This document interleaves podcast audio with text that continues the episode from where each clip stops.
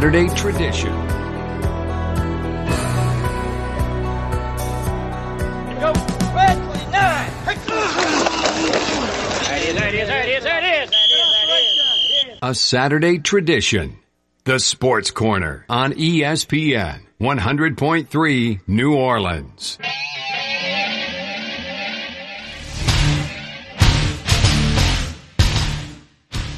And good morning to everyone in Southeast Louisiana. It is the Sports Corner, as always, brought to you by Terrebonne General Community Sports Institute and sponsored by State Bank and Trust Company. Casey Gisclair here with Coach Brian Callais, and we got Truck in the house as well. We've got a fun show coming your way over the next two hours, and we'll be visiting with some of our um, guests from around the basketball and baseball scene in the next segment. We've got Central Lafourche boys basketball coach, Coach Gage Griffin, who will be joining us. His team survived. They struggled last night in a must-win game against Thibodaux, but gutted one out. Got a senior night win over Thibodaux, keeping their playoff hopes alive. 1030, Andrew Caillouet's playoff hopes are alive. H.L. Bourgeois is rolling right now. They were our game of the week on Thursday. They wallop Hahnville. We'll have Andrew on to talk about that and how his team kind of getting some rest now in this coming week. They don't play again until Friday, so they get a long break to, as Andrew told us last night, get their legs back. They had been playing a lot, a lot of basketball lately. Um, so they get some rest this weekend, and most importantly, as we talked about in play-by-play, they avoid all the hoopla of the holiday and everything, and they'll be able to get um get themselves ready for a matchup Friday with Central Lafourche. And we've got Coach Joe Tueton on at ten forty-five. It's baseball season, man, whether we like it or not. In about uh, let's see, not this coming Monday, but next Monday is the first playing date. So we've got nine days before we're playing some high school baseball. Joe and his team are getting themselves ready to rock and roll over at CCA.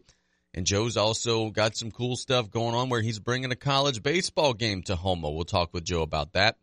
At 11:30, we've got Mr. Stan Gravois on the line. We'll be t- chatting with Stan about Super Bowl and, and some big stuff going on over at Nicholls State University. They got a big doubleheader today on the road, um, but they'll be trying to take care of business. But we lead off today, Coach, with you know, it's crazy. Uh, parade Friday, you would think it would be a very light slate. It was not. There were a handful of games uh, around the area, and, and most of the games that we had had big old playoff implications. Um, Thibodaux, a game that we were at last night, gets a 49 to 40 win over Central Lafourche.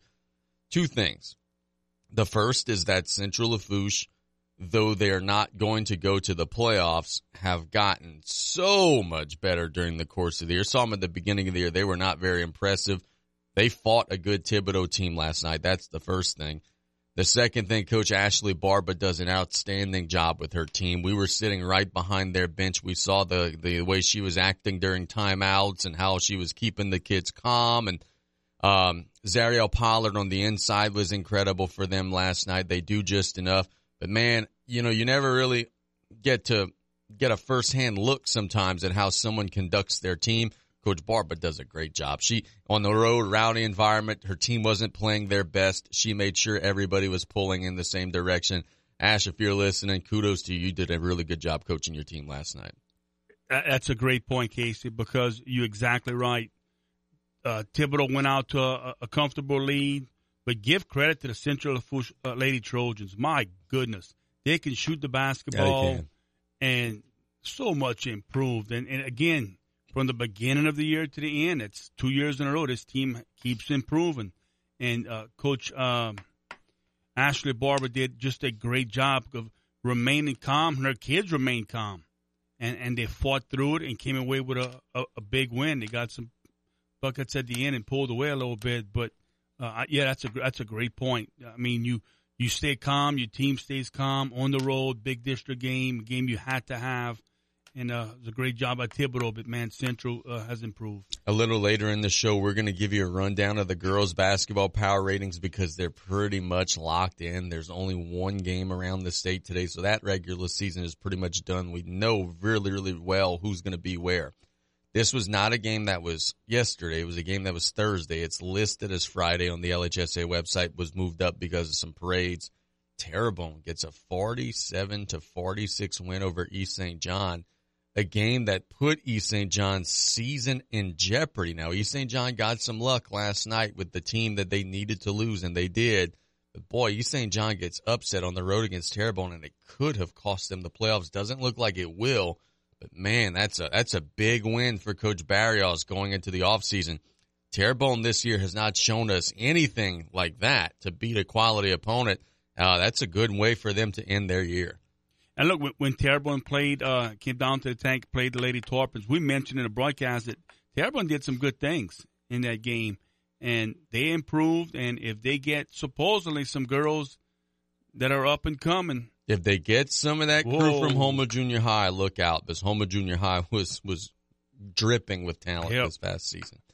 Um, let's see on the girls' side, Vanderbilt gets a 63 to 13 win over Ellender. How about this for district? Vanderbilt won a game by 23, 31, 63, 41, 38, and 50. I think it's pretty clear that they're the best team in our local district. They only, the closest anyone came to beating them in district play was a 23 point win against Assumption in a game that you and I were at. They were just shadow boxing. They weren't even really giving it everything that they had. They roll past Ellender last night 63 to 13. Assumption. And again, when we go over the power rating numbers, we'll tell you Assumption was playing for a hope and a prayer of maybe trying to get in. They do beat Lutcher on the road 41 to 36. I think they're still going to miss out. They're ranked 29th right now in Division 2. It looks like they're just going to miss out, but a good win for them beating a quality Lutcher team that is much improved. E.D. White wins the outright district championship last night, beating Berwick 54 to 11. The Cardinals row through district on the girls side unblemished. And more importantly, or I guess equally importantly, senior, excuse me, Caroline Adams scored her 1833rd point, breaking McKay Jones's record. She is now the all-time leading scorer in ED White basketball history. Caroline Adams is going to Nicholls State University. She's a great kid, and she's now the leading scorer in school history. That's an amazing honor. wow, congratulations. That's awesome. Donaldsonville falls to St. James 60 to 36 last night on the girls side. Good win for Donaldsonville. 2A Houma Christian School is off. We go to single A on the girls side. CCA gets a 47 to 35 win over Central Private and Central Catholic of Morgan City beats up on Hanson Memorial 66 to 18. Those were our girls scores from last night. Well, in case you're just looking at these power rankings, you think every game makes a difference? Oh, we'll I- get to that. There, there were a lot of teams that if one result flips, the whole thing looks different. So close for our local schools. On the boys' side, Central Lafourche absolutely positively had to have it last night against Thibodaux. It's senior night. Central Lafourche has a million seniors. Senior night might still be going on over there. Um, it was emotional. Thibodeau came ready to play. Central Lafourche survives 45 to 38. Couple of things. Central Lafourche, and we'll ask Gage, and Gage will be honest. He'll tell us if they want to get in, they've got to win one of their two games next week, and they got some behemoths. I believe it's like East St. John and Bourgeois or something like that. Maybe Hahnville and Bourgeois. I don't know what. One of the river schools and Bourgeois. Two very close and competitive uh, games coming up. They're going to have to play better if they win one of those than they did last night. They struggled to score. That's the first thing. The second thing is that in the middle of the season, Coach Tony Clark at Thibodaux lost some pieces to his roster and they really fully embraced the youth movement. They're playing a lot of young kids. Let me tell you what, you better beat them. Like, like Cornell comes on and says, you better beat me now, but you ain't to beat me later. That's the same thing I say about Thibodaux was, man, the little Terrell kid is good. They got some weapons. They got a little bit of size. Their eighth grade feeder school just won the parish undefeated. And you, we saw some of those kids, the big Blackman kid coming up and Thibodaux's not going to be down for long. Those young guys are bought in. They're playing super hard and they almost got a big road win last night. You better beat Thibodaux now because in the next couple years, they're going to be real good. Yeah, I, I was very impressed with uh, Thibodaux's play last night. They um, young guys who can uh, shoot the ball from the outside. They're getting some guys who who can score now a little bit. If they can find a little bit more consistency in scoring, uh, they have a big guy where they try to attack the inside. got a few buckets there, but they play hard. They didn't stop, and you're right. This team is, is up and coming, and if they go and have a, a good summer and get some confidence and build that team chemistry, this is a team, young team again that's going to be young next year again. That's going to make some noise. Terrebonne on Thursday, a game that was listed on Friday but was played on Thursday because of the lack of um, police available to, to do detail because of the parades. They get a 49 to 46 win over East St. John. Ginormous win for Brandon Brown and his team. They pretty much locked down their spot in the playoffs now. And more important than locking down the spot in the playoffs, they proved to themselves, hey, we could do it. They had lost so many close games. I watched the ending to that game they were a little shaky down the stretch, and East St. John had a shot to try to tie it, but so super happy for Brandon and his team. That's a big win against East St. John. An East St. John team that also played yesterday as well and get a 51 to 40 win over Port Allen. But Terrebonne had to have it. They got it. Big statement win for them against East St. John. Yeah, Terrebonne's next two games, they uh at Thibodaux and they home against Hahnville. So that's uh two big games. They got to definitely take care of Thibodaux, and if they can get by Hahnville, that that could uh, shoot them up in the power rankings even more. I think they could beat Hahnville. I really do. I, I do. Yeah, I, I, I, do. I completely agree with you. Vanderbilt got a 65 to 31 win over Ellender on the boys' side last night. No surprises there. The Terriers continue to roll. Lutcher gets a 54 to 40 win over Assumption on the boys' basketball side. Lutcher has some good athletes. They're preparing for a um, playoff run in Division Two non-select. Assumption struggling throughout the course of the year, as we've chronicled here. Ed White uh, goes on the road. It's Berwick senior night, right? Like you would expect. All right, Ed White's going to beat Berwick by 30, whatever it may be. No, Berwick gave him a contest on senior night, 67 to 60. The Cardinals survive. Berwick played up on their senior night. Ed White struggled a little bit, but they go on the road and get a gutsy win. St. James defeats Donaldsonville 61 to 60. Big win for St. James, man. Donaldsonville's real good. That's a good one for St. James. Then we had, let's see, Patterson was off last night.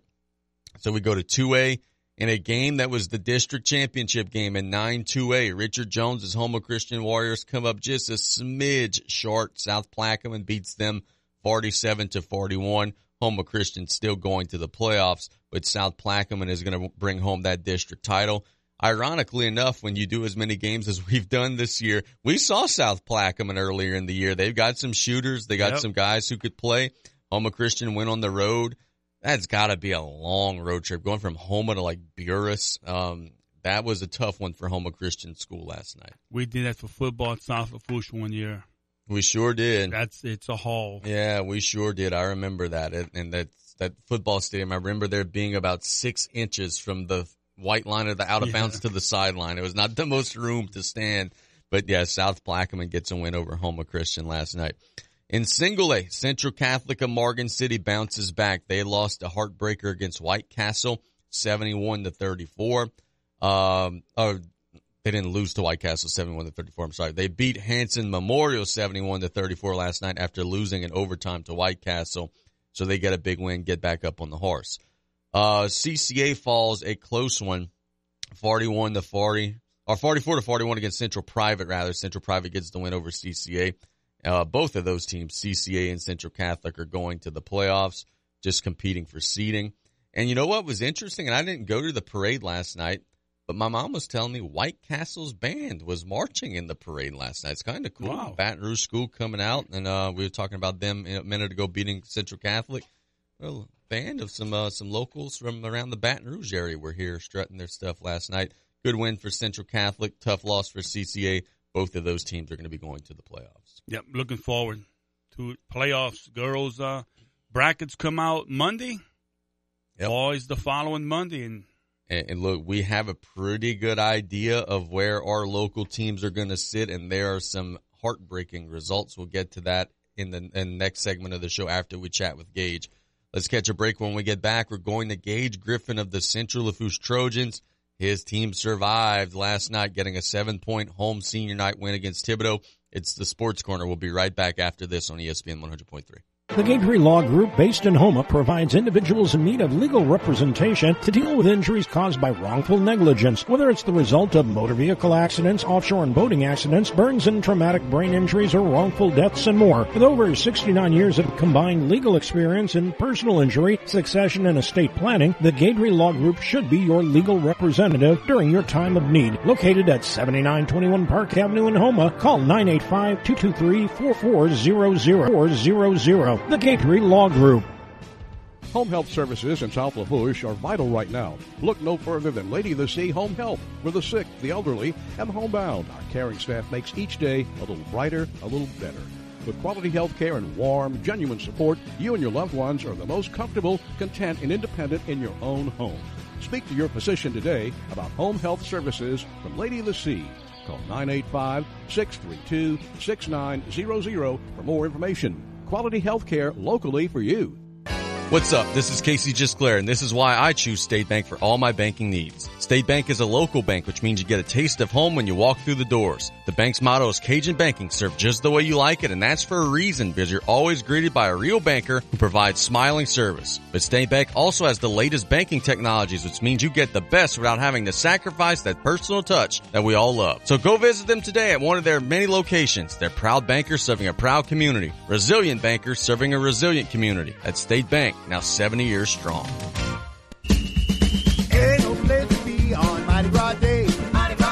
It's Mardi Gras time, and Joe's Septic Contractors would like to let everyone know that there is still time to call in your orders for portable toilets and hand wash stations. You can order 2, 3, 6, 10, and 18 stall restroom trailers. From everyone at Joe's Septic Contractors, have a happy and safe Mardi Gras. Call 985 632 5592 or visit joeseptic.com.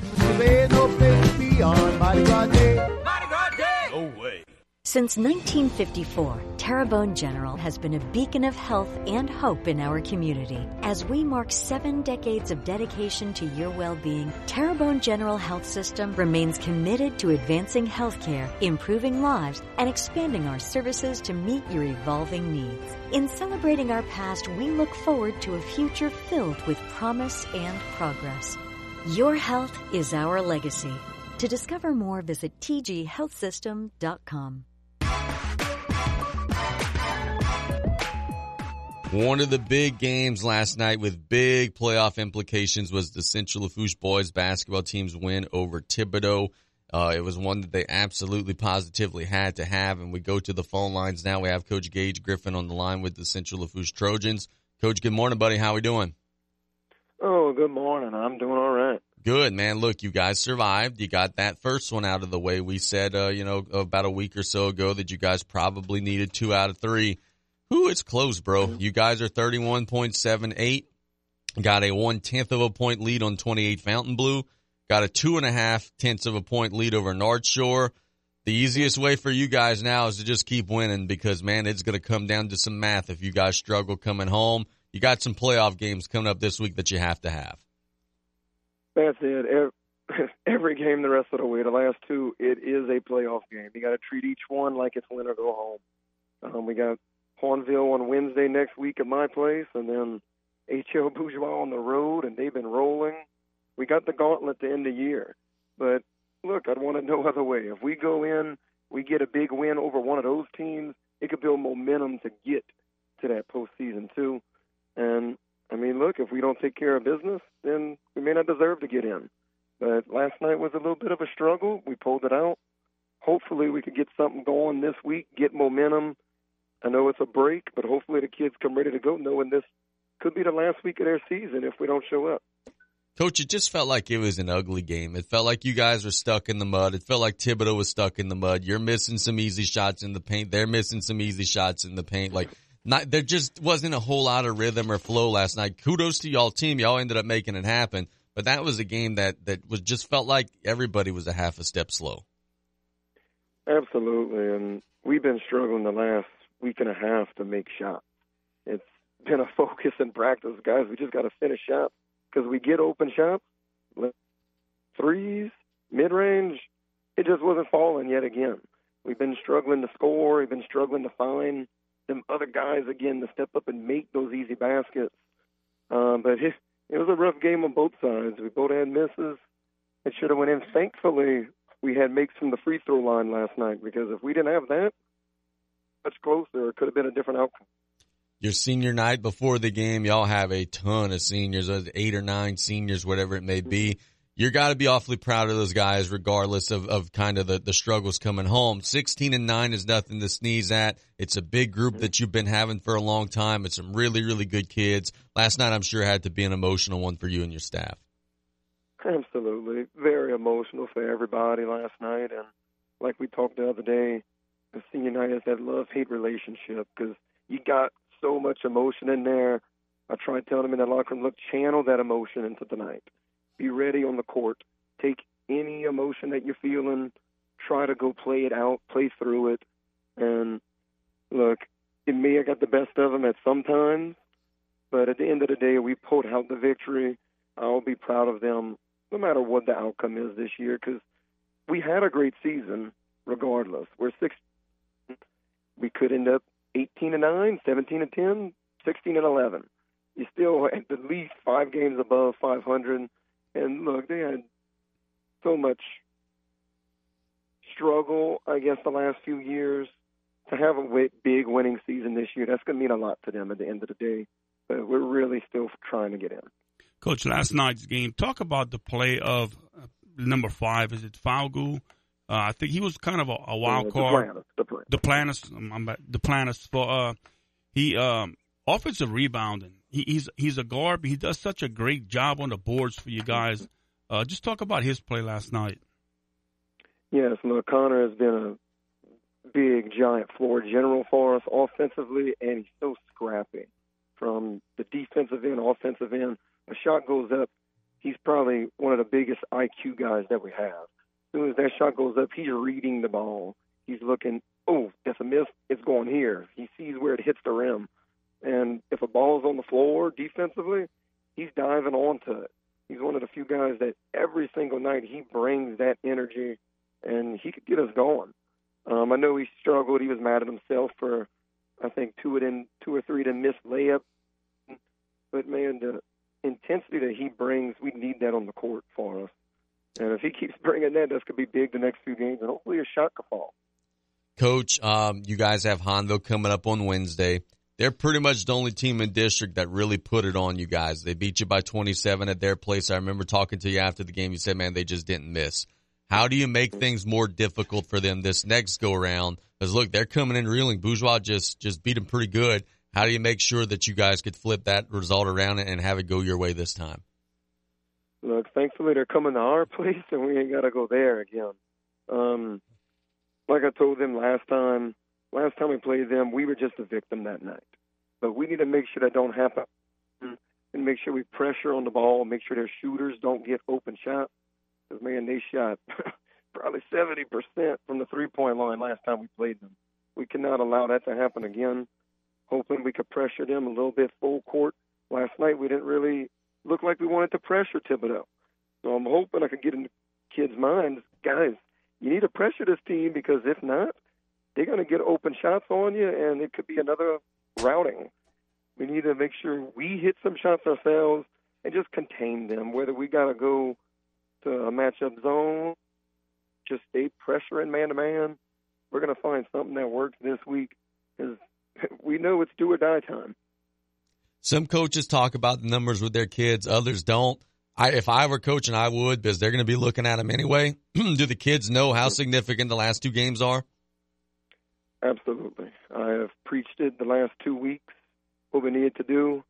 About two weeks ago, I put on the board the six games we had left and told them basically what you had to do to win, and it's still factual. I told them a while ago we needed three wins to have a chance, four wins, and you were guaranteed in. Well, the third win's supposed to come this coming week, or if you get the fourth win, I mean, you're definitely in. If we lose both, you're probably out. So it's up to them at this point. Um, it's to be who wants it more each night. Like I know Hahnville, they're fighting to get that home playoff game. HL just locked up district, but they're looking to keep their momentum going to make a run in the playoff. So every team at this point of the year, they're coming to play. Could be who shows up each night.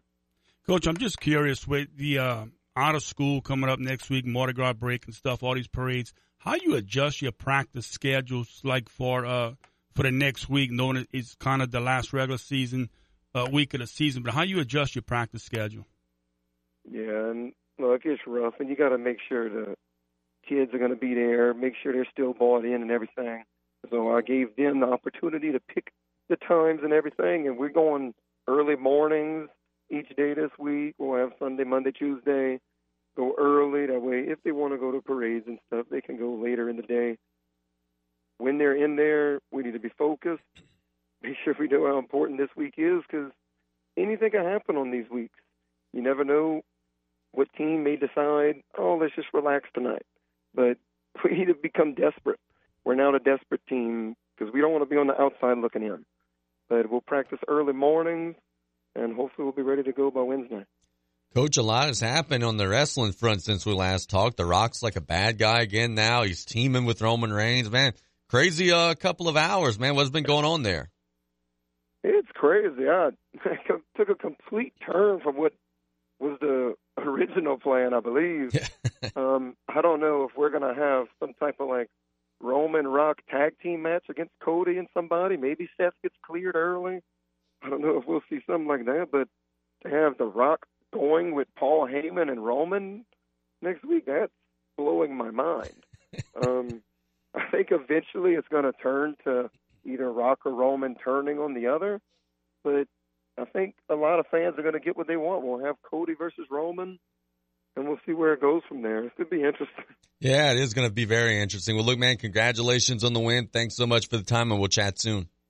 Man, before I go, did you like my run out song last night? I, oh, I, I told Brian, I said, Brian, do you know what that is? Yeah, I do Yeah. like that run out song. Great job as always, brother.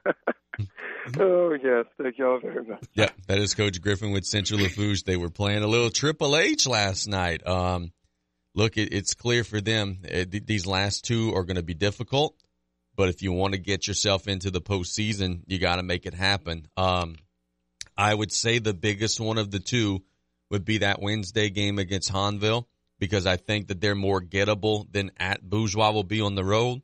Um, it's going to be a fun week for the Trojans. Very fun week for the Trojans. Hopefully they could survive and get in, uh, but it's going to be tough. You you look at the uh, the power rankings, Division One, uh, non-select. Uh, Central Lafourche is at 27. I think they have four teams fighting for that 28 spot right now. Central Lafourche, they have two games left. Fontainebleau One. has one against Pope John Paul, who was a 20 win team. That's Carlin. Yep, so that's going to be a big one. North Shore has two, but one out of state, and they play Easton, who's a 16 win, and North Shore's at 29. And outside is Hammond. They got one game against Reed, and Reed has 25 wins. So in theory, you know, if 28, 29, and 30 all lose their games, which are, is very possible, they can maybe still have, Central Lafourche can maybe still have a rough week and kind of slide in because they're facing teams with a bunch of wins, but you don't want to leave it to that. Obviously, no, you no, to. because that's going to be way close. yeah, it's gonna. If that is the case, and all three of those teams struggle coming home, it's gonna be a mathematical cluster. You know what to figure out who's gonna be going there. And Um, look, you want the ball in your hand, right? Central has two games left. These other ones have one game. Yeah, you got two extra So opportunities. you can get it done. And um, Hahnville Wednesday for them, Bourgeois Friday for them. So they do get a little bit of extra R and R during the holidays to try to stay sharp. Let's catch a break. When we get back out of the break, we have oh man, let's see, I forgot Andrew. Yes, Andrew Caillouet. I, I knew that it was There either Andrew or Chuck. Joe. We Keep them got straight. we got Andrew on the line.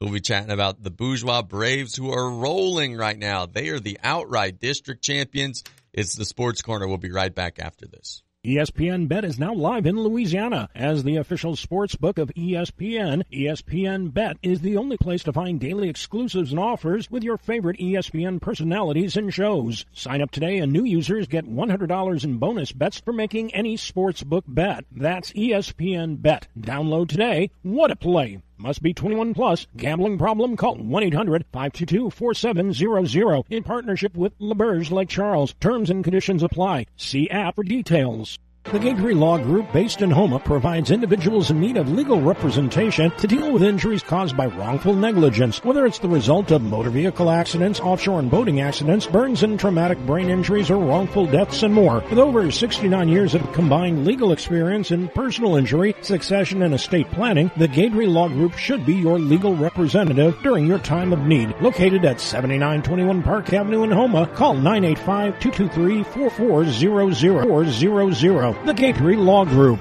Some people just have a knack for being there when you need them the most. Like your third grade classmate who sticks up for you against that bully. The neighbor who gives you a jump start. And the friend who chases away that flock of geese at your outdoor wedding. Your State Farm agent has your back too, through good times and the not so good. And who's got your agent's back? State Farm, the company people have trusted for more than 90 years. We're here to help life go right. Call State Farm agent Ashley Barrios and cut off today at 985-632-0988. Water safety tips from Riley Johns Blue Boot Foundation. One, always designate a water watcher when children are in and around water. Two, wear your life jacket when on a boat or near open water. Three, remove toys from swimming pools when not in use. Four, empty all blow up pools and buckets of water when not in use as children can drown in as little as two inches of water. Five, check the water first if a child goes missing. Six, stay off and away from the rock jetties. And number seven, swimming lessons can reduce drownings by 88%. Learn to swim.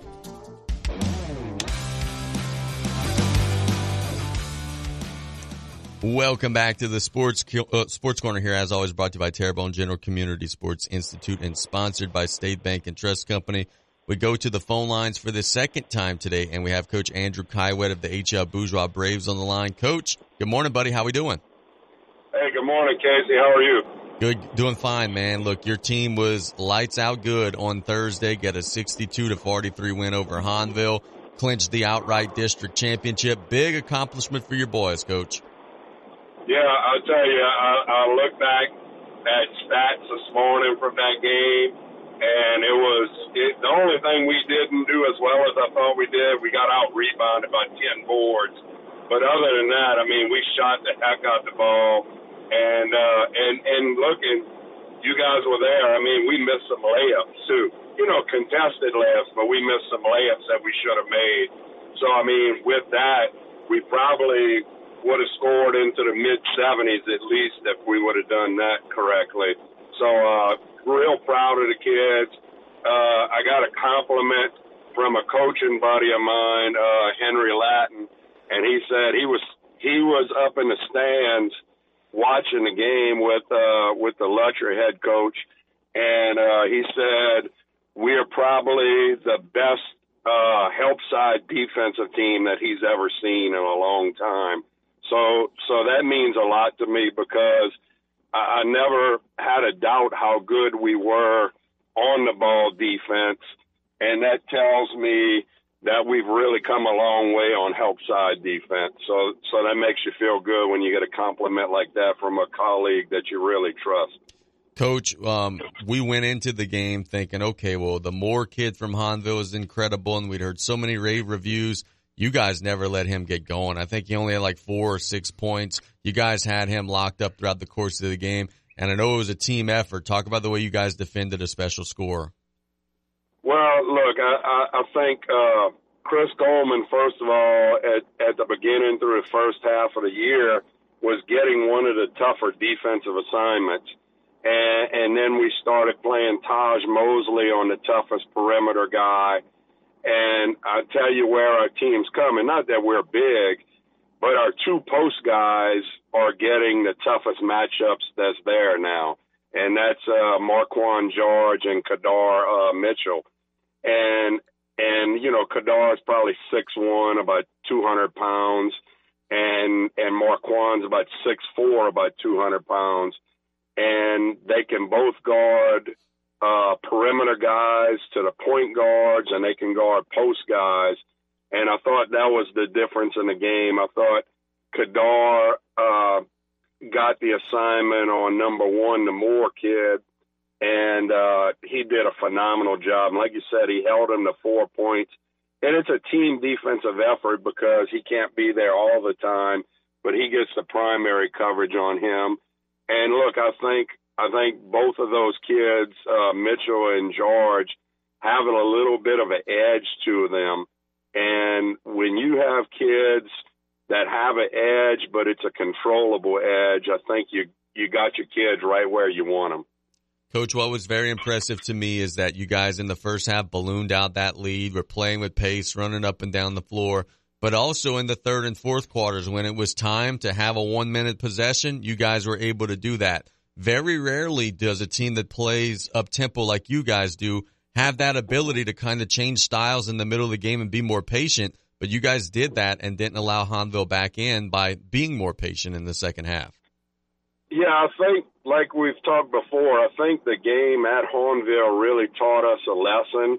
And I, I think when we go to our spread series, I think it does us a lot of good. And, and all we really ask the kids to do is to take at least 30 seconds off the clock and to go get a great shot.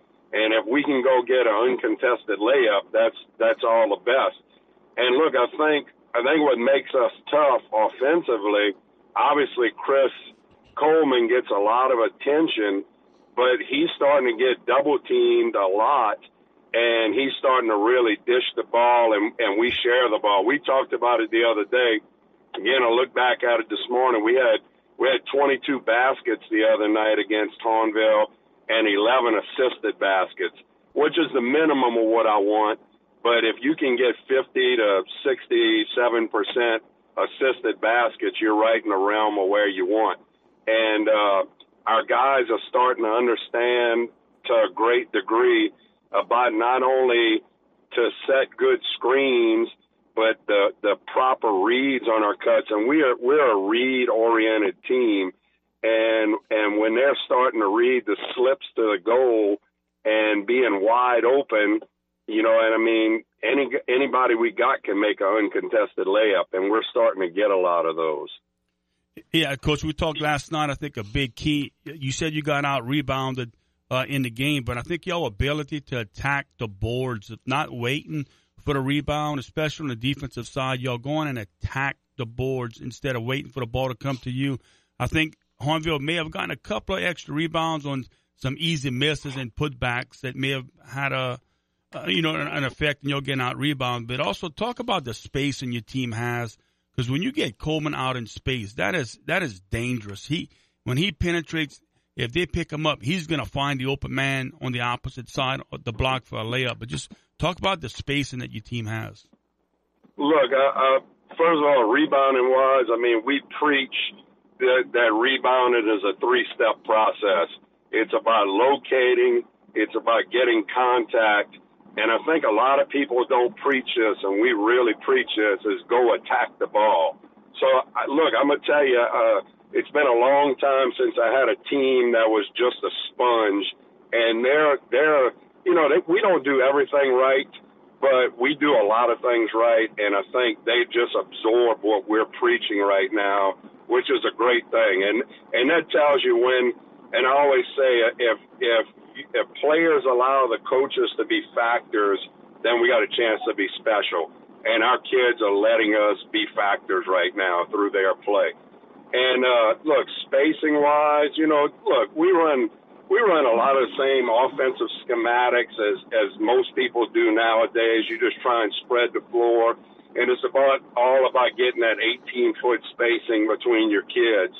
And uh, when we go either to our open post uh, offense or to our, to our single post offense, either way is effective because in our single post, just like a lot of teams, you're trying to create a lot of ball screens and mismatches.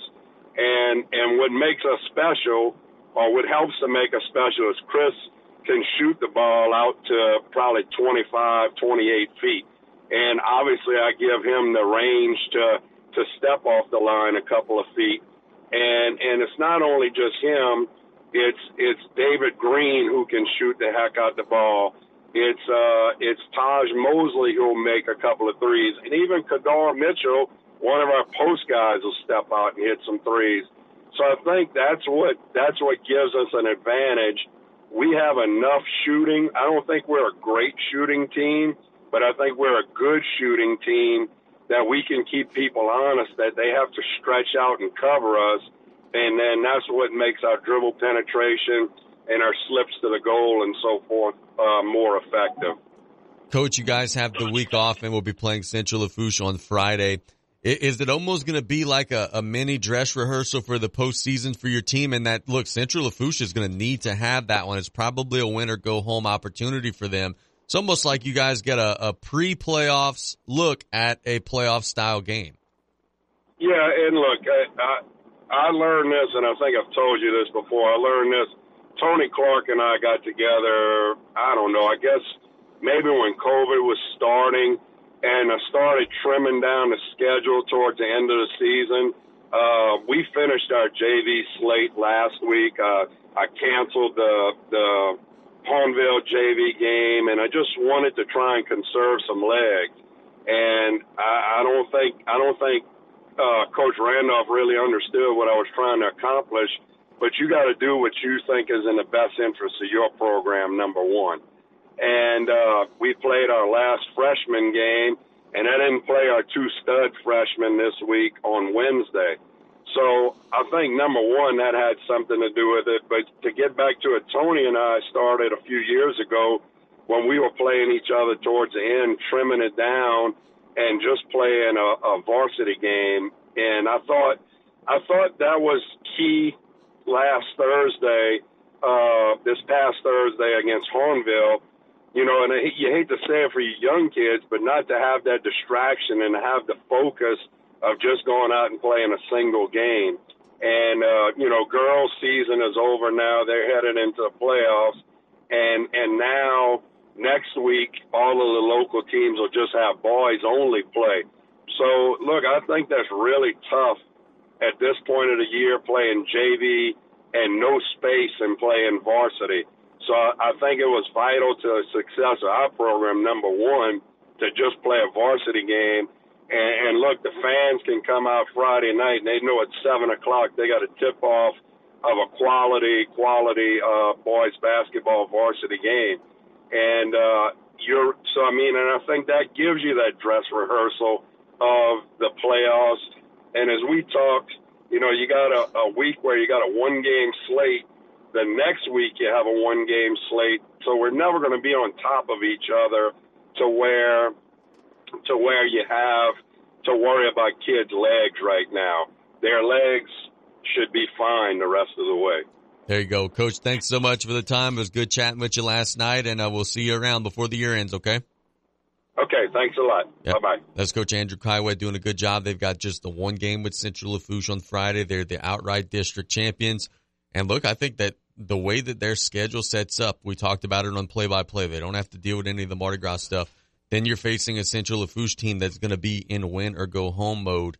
I think that's a perfect like preseason playoff matchup for them. They're going to be trying to knock out an opponent in a single elimination setting.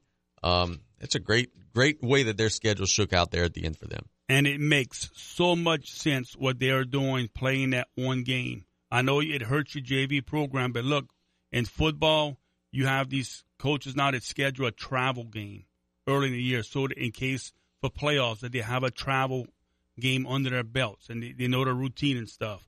Well, in the playoffs of basketball, it's one game and it's seven o'clock. So why not get your, your team used to playing at seven o'clock, one game? I think that's a great idea. It, it may hurt your JV program, it, it does, but you can find other days maybe to play JV games on a Saturday, play tournaments and stuff like that. But I think it's a, a great idea.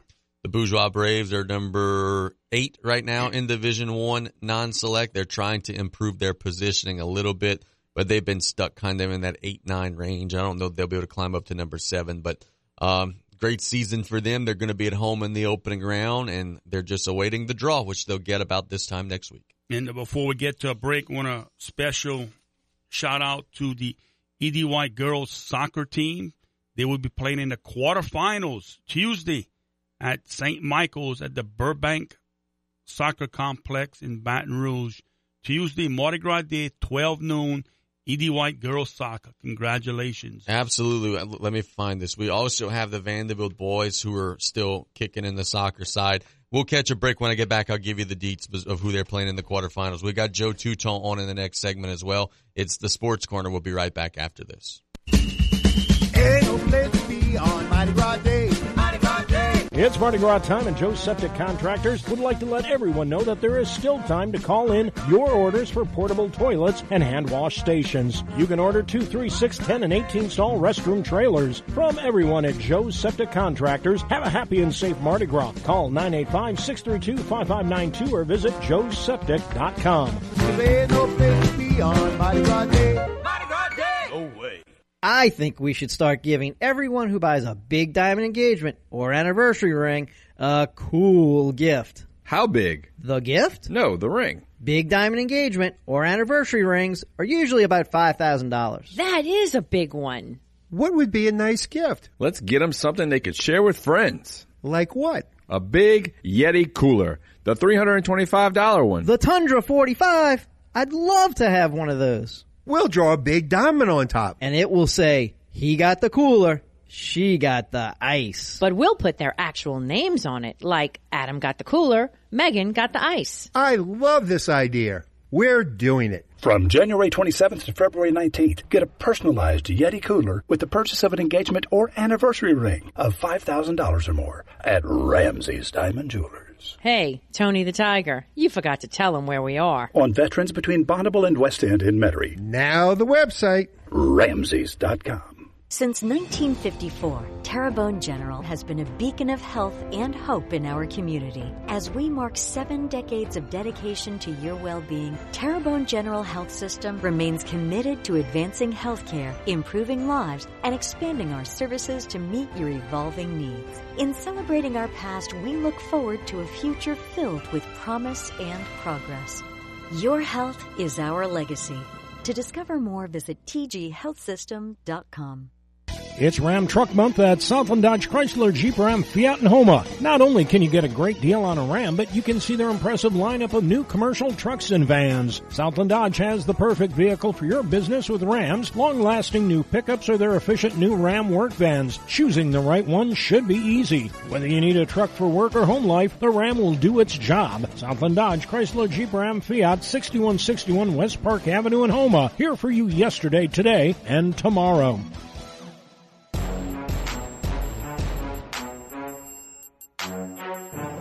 Welcome back to the Sports Corner. We're awaiting uh, Coach Joe Tueton, who we're going to get on the line at some point in this segment. He confirmed a couple minutes ago that he was going to be ready to roll. We've got a bunch of high school baseball going on right now. The games don't yet matter, uh, but they're scrimmaging and jamboreeing, and the Tarpon baseball team got out there, played a nine inning game with H.L. Bourgeois. I know I got a report from my buddy Brad Weimer. E.D. White scrimmaged Central Lafourche yesterday. Uh, man, to think not this Saturday, but next Saturday we're going to be up against the door of opening day, which is that following Monday. The Tarpons are at home on opening day against North Lake Christian. Um, baseball's here, brother. Yeah, it, another exciting year. We we got so many different teams to, to pay attention to, including the Covenant Christian Academy Lions, and we've got Joe Tueton on the line. Coach Joe, good morning, buddy. How are we doing?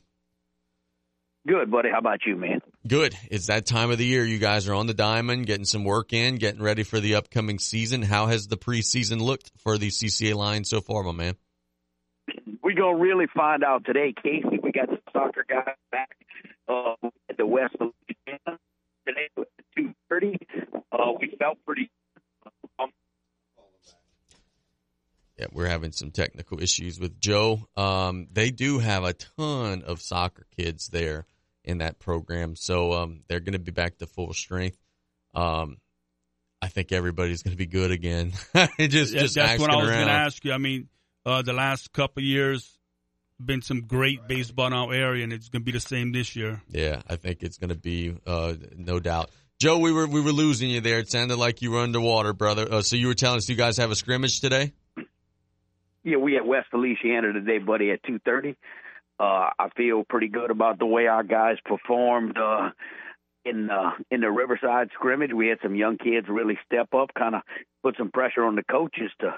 I think we got some young guys trying to really force their way into some playing time. So, uh, I, I mean, we're really excited, man. We feel like we got finally uh, we got some depth. So if if some guys are not performing, that are starters. You know, I think we're going to have some opportunities this year to throw some younger guys some opportunities, and uh, you know, competition is always good. We think. At Media Day, Coach Tristan Rogers told us that you guys have a lot of arms and pretty much all of your arms back from last season. That's got to be a big luxury to know that, hey, if for nothing else, while we're figuring out this offense, we're going to be able to pitch it very well. Well, you listen. I think honestly, our pitching is going to keep us in the game. And you know, Casey, once you know, I, I don't have to tell you. I think it starts and stops on the mound. And uh, I feel excited about our guys. I mean, listen, we, we you know, we returned the district most valuable player on the mound in Carson Hebert. Mason Dudek comes back after a really, really strong summer. It's been two years since Owen Trosclair's knee injury. He's back totally healthy. I mean, we feel really, really solid with our big three. And I mean, listen, icing on the cake. If Brendan Champagne, our lefty, can kind of figure it out, what it looks like he's doing so far, I mean, when I tell you he could be a real luxury, he could be a guy that really gets us over the top. So we, we're excited, man. Listen, I'm telling you, it's just a, uh, the new field has got us excited. I mean, the kids are really motivated. The parents are motivated. Uh, I feel like we've got a really good shot, man. I'm excited.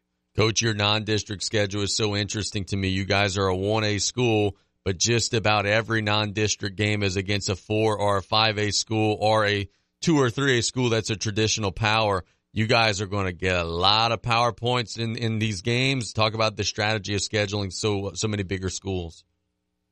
I think Casey, what we have learned in the past is, uh, you know, for us to, to get back to Sulphur, we need to host home games. And if you're going to host a home game, you know, in a one game playoff, it's very important for you to play at home. So, you know, we got to be, we have to be battle tested one way or the other. And I mean, I think the only way to get battle tested is play a traditional power or these big, you know, these higher ranked schools. And, uh, that's our strategy is hopefully we can win enough games to get us in the top four. And if you get in the top four, you host in the playoffs all the way to Sulphur. Uh, Coach, how fired up are you to start the season, man? I love having you on. You're getting me fired up for some baseball. Uh, listen, I mean, Coach, every year, I mean, listen, I, I mean, you know, this is year 17 now. Coach Tristan's been with me for 14 years. Uh, Coach Travis is now in his sixth year. Uh, I mean, the program, listen, the kids. I mean, it, it, I think that, uh, you know, I, I wouldn't say we're a baseball school, but I would think we, you know, baseball kind of carries the torch here. And we have a lot of our athletes who are good football players, excellent soccer players, good basketball players, but deep down inside, they baseball guys. And now this is their season, and I think these guys don't really need to get motivated at all to play baseball. So I'm super excited. You know, listen, we see the soccer guys one day this week, and I hadn't seen these guys basically in a year, and it didn't even look like these guys missed a beat. Joe, um, talk to talk to me about this, man. Because the other playoff brackets, besides for yours, are moving to more series. It's going to be best of three for everybody. You guys are still stuck in that single elimination. In the future, are they are there talks of making it best two out of three in your bracket, or as best you know, it's still going to be single elimination all the way through for the next couple years? Well, Case, I really don't know. I mean, listen, you know, we were doing best two out of three, and then all of a sudden, the last you know two years they went back to the single game. I mean, there I could tell you this on the Division Four select select side, uh, all of the Division Four select coaches are pushing to have a best two out of three yeah. bracket because of you know I, I think we talked about this before. You uh, you can get beat by the best pitcher, not the best team, and uh, I think on the public school side of one A, I don't know if baseball is that as important as it is in in Division Four select. So I don't know if some of these, you know, you know, coaches or administrators are trying to get the season over, but I can tell you, you know, in the one A side, I think it's a disadvantage for us. But the rules are the rules. We got to play by them, and we're going to make the best of it, and we're going to figure it out one way or the other. No doubt, man. That's all you could do. Look, you guys are doing something cool here in the next couple of weeks. You're bringing some college baseball to Houma, and more important, bringing college baseball to Houma, you're bringing a lot of local kids back to Houma that are going to be on the clubs Tell us how the idea started. Give us the date, all that good stuff. I'm super fired up for that, man. Well, Casey, I, I mean, listen, that goes back to I, I have a few connections with a lot of these college coaches who recruit our Southland Hawks summer players from all of our high school programs. Uh, these two coaches, you know, wanted to get together and play a game. There was a scheduling conflict at JMU and Crowley, and I told him I think we could make this work in Houma. You know, basically, logistic wise, it was better for Coastal Alabama to come. And uh, I listen, got the coaches together, got the right people involved, and uh, I hate to say it, this thing is really taking off. I'm, I'm excited because listen, Coastal Alabama has had a few of our players in the past. They just signed two local guys, Kyle Weiner from Terrebonne, Tucker Carlos from Thibodaux. At JMU, we're fortunate enough we have we have we have kids from South Lafourche. We have kids from Assumption High School. We have a kid from Covenant Christian, and we have kids from South Terrebonne. So it should be nice for our local guys, you know, to come home and play a college game. And I think it'll be pretty cool. I mean, the last time this happened here, my coach Tristan Rogers was playing third base at Nicholls State. So I think the whole community's kind of getting behind it. No, that's awesome, man. And look, let's talk about this before we wrap up. Nicholls picked to finish uh, first in the Southland in the preseason.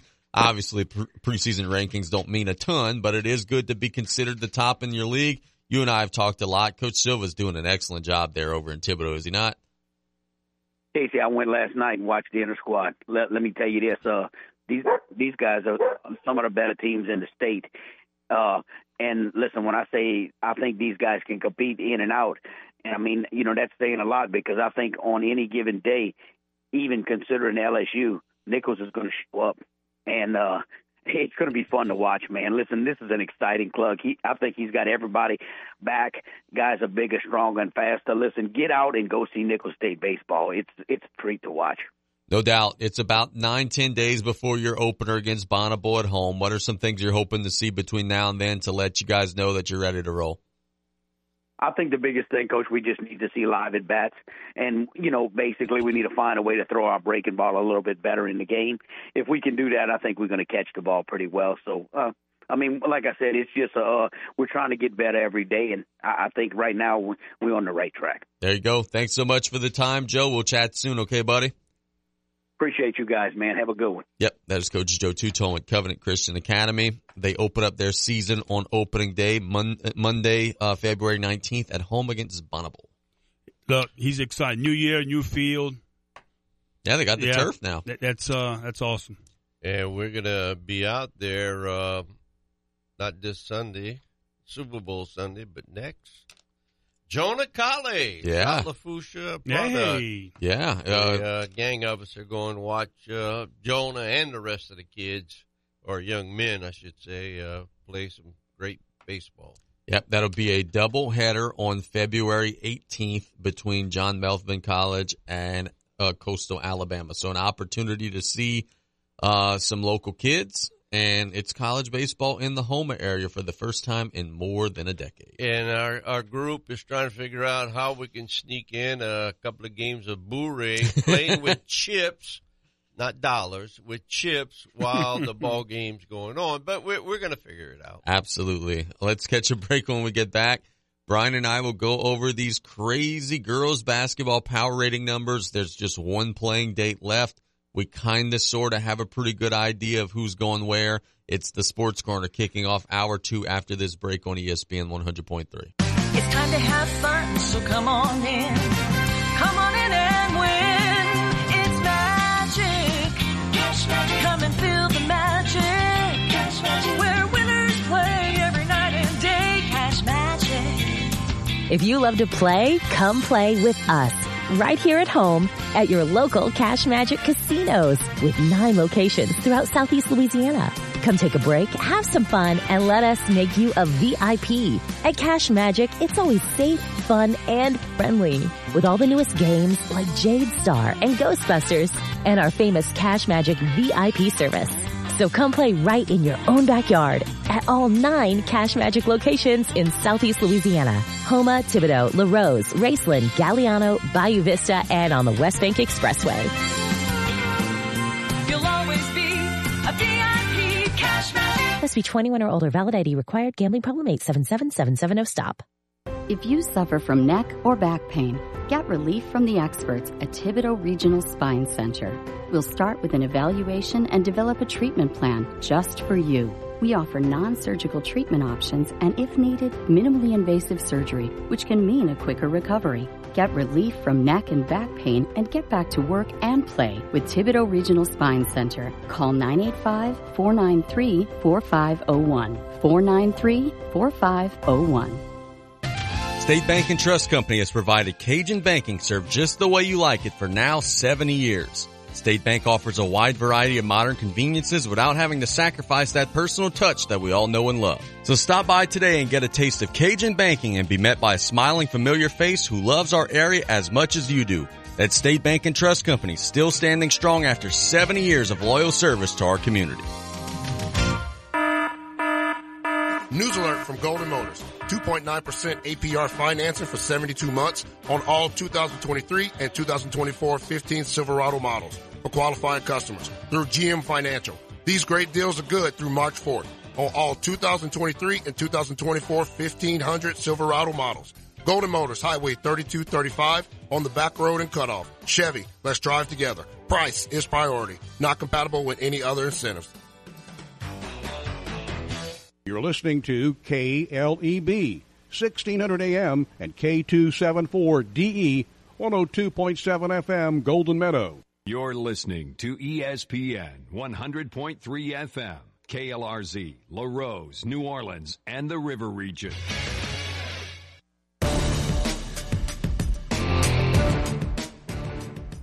Our girls basketball regular season is all but over.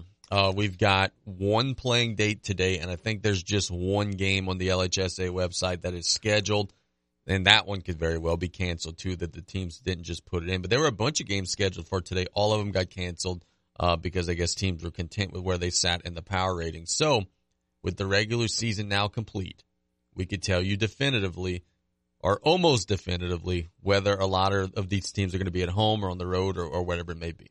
Division one non-select. Walker is the best team in the state right now with a 33 and 0 record.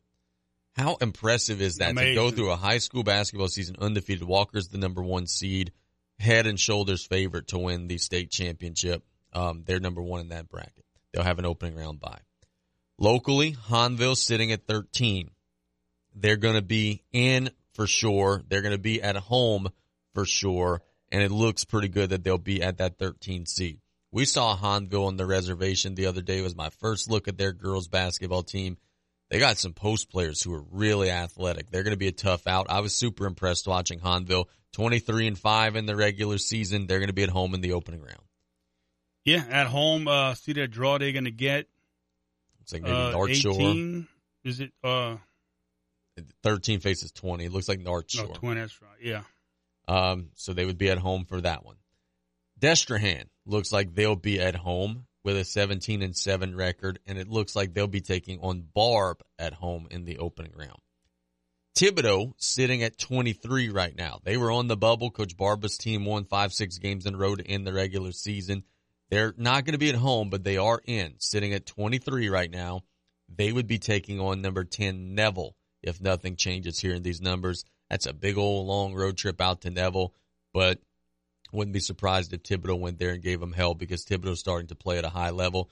They struggled in the middle of the year when Taylor Thomas dislocated her elbow at South Lafourche. They have found better guard play. They got the big girl Pollard on the insiders real good.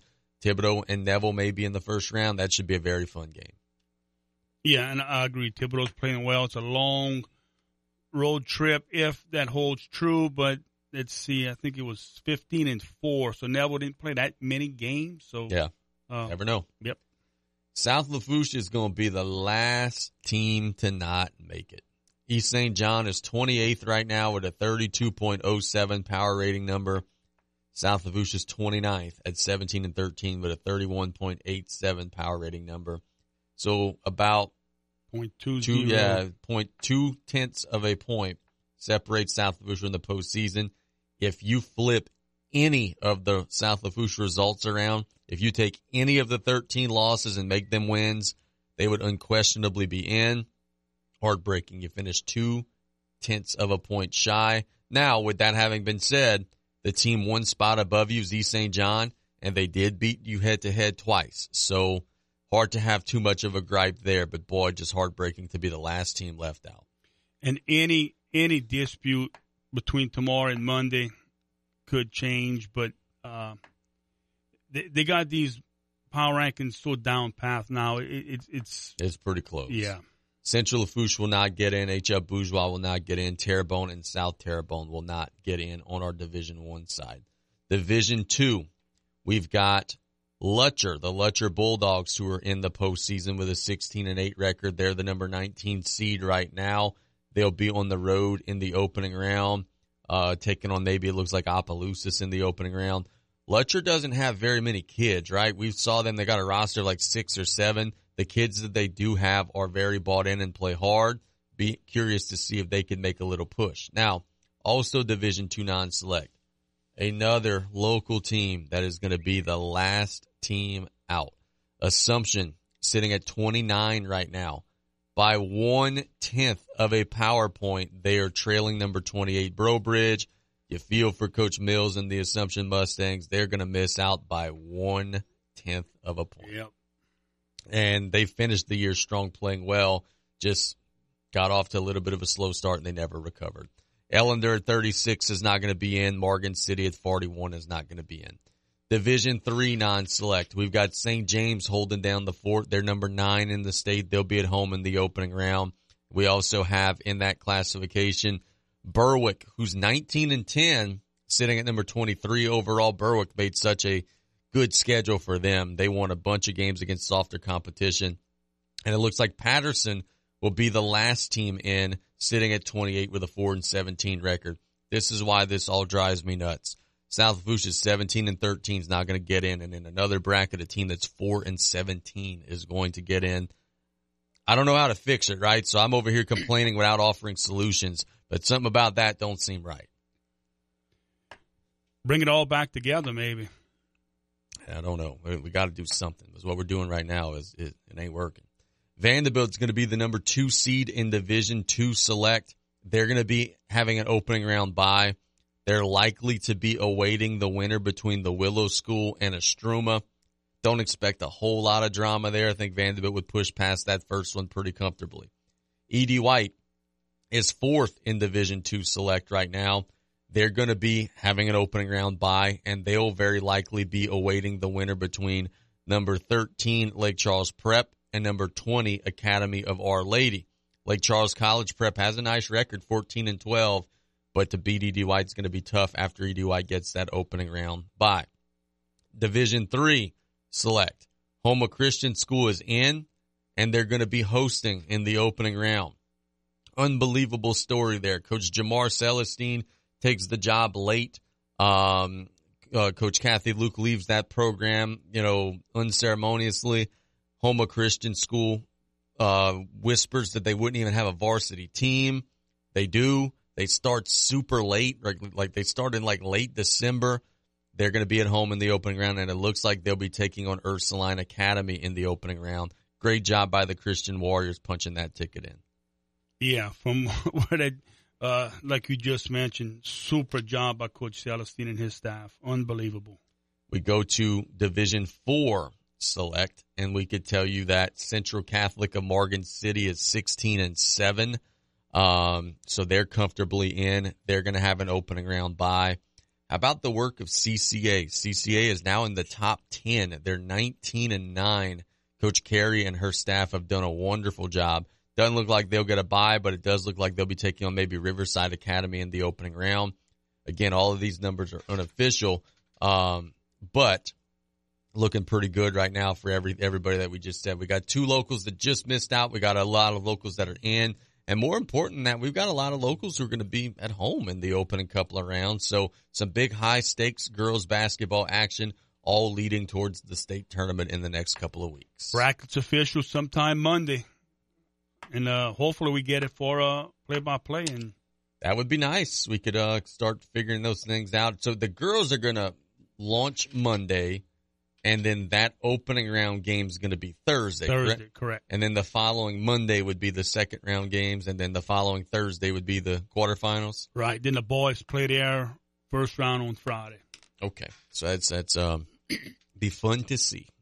Vandebilt Catholic coach on the girls' side. Everybody kind of agrees they're the top local team. They have won one, two, three, four, five, six, seven, eight, nine, ten, eleven, twelve games in a row. Have not been challenged in district. We talked about that a second ago. In their current win streak, they beat Madison Prep on the road by 16. That's the number three team in their classification. The Cardinal, uh, not the Cardinals, the Terriers are looking like they're poised to make another run to the top 28. Man, that'd be some great work for a still very young basketball team, but they are sitting in a good spot right now. And it looks like it could potentially, a lot of basketball to be played. It could potentially be setting up a showdown between they and Lafayette Christian for that Division two championship. And look, when you, you get into the tournament, the, the, the Final Four or the Sweet 16, uh, top 28, whatever they call it now, depth, you need it. And I think Coach Coleman has done a great job this year playing a lot of girls and developing that depth on his team. And that could be a big factor in Hammond. They have played the best of the best. They have played a lot of young ladies. Yeah, I think that it's going to be um, very, very fun to see how far they could go. And don't sleep on E.D. White either. E.D. White was 22 and 7 in the season. They've got some big weapons. Hopefully both of those teams can make a long run there. Coach Andrew Caillouet just passed us a note that we want to share. Said that HL Bourgeois is doing an alumni basketball recognition game on Friday against Central Lafourche.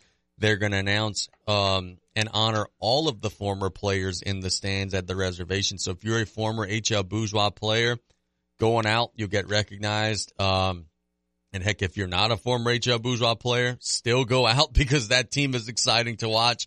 Hopefully they could draw a big crowd against Central Lafourche. But that's pretty cool, man. They're going to recognize all the former HL Bourgeois players and, uh, it's always good to have that camaraderie and let everybody feel good about themselves, man. That's, that's, that's a Yep. cool thing. Good. Awesome.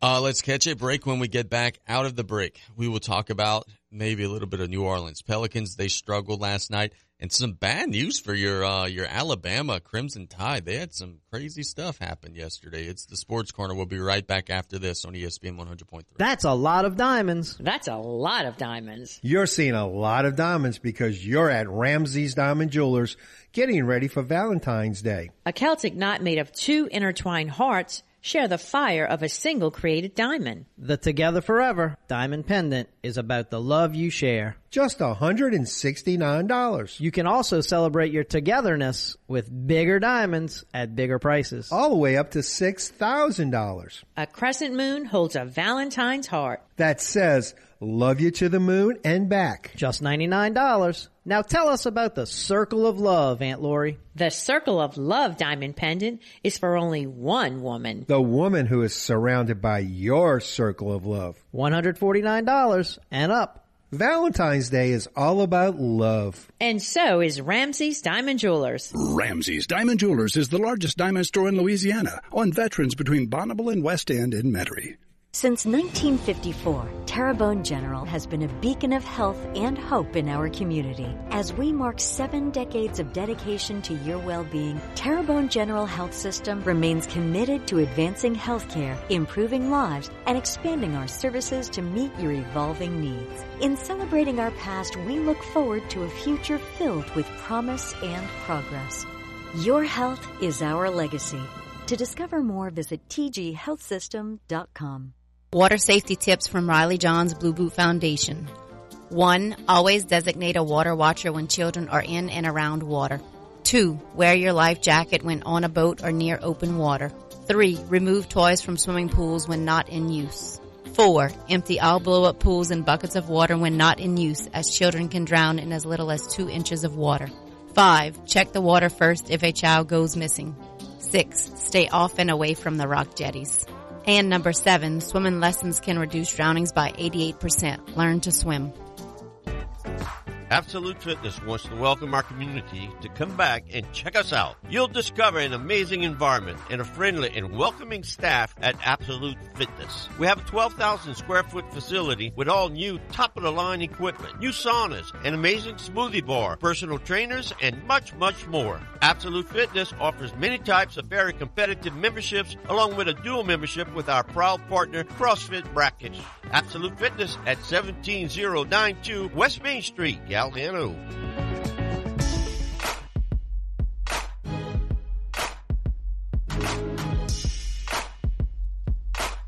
Man, we got some crazy stuff happening in, in college football, and I know it's still ways away, and we're not even into the spring yet. But yesterday, we got news that a head coach of a Power Five program was leaving his Power Five program to go be an offensive coordinator at Ohio State. Chip Kelly leaves UCLA. The same Chip Kelly who's a really good head coach and I thought was doing a good job at UCLA, did a tremendous job at Oregon before that, is leaving UCLA's head coaching position to go be the offensive coordinator at Ohio State. Um, and, and taking a pay cut. Taking a pay cut. I don't understand that one. I know that there's some conference realignment stuff, and UCLA is going to kind of be thrown to the wolves there. Um, I know that there were also some whispers that Chip Kelly was maybe entering the season on the hot seat, though I don't understand why. They were eight and five last year, and I don't think UCLA is a very good job when you're competing with USC in the same town.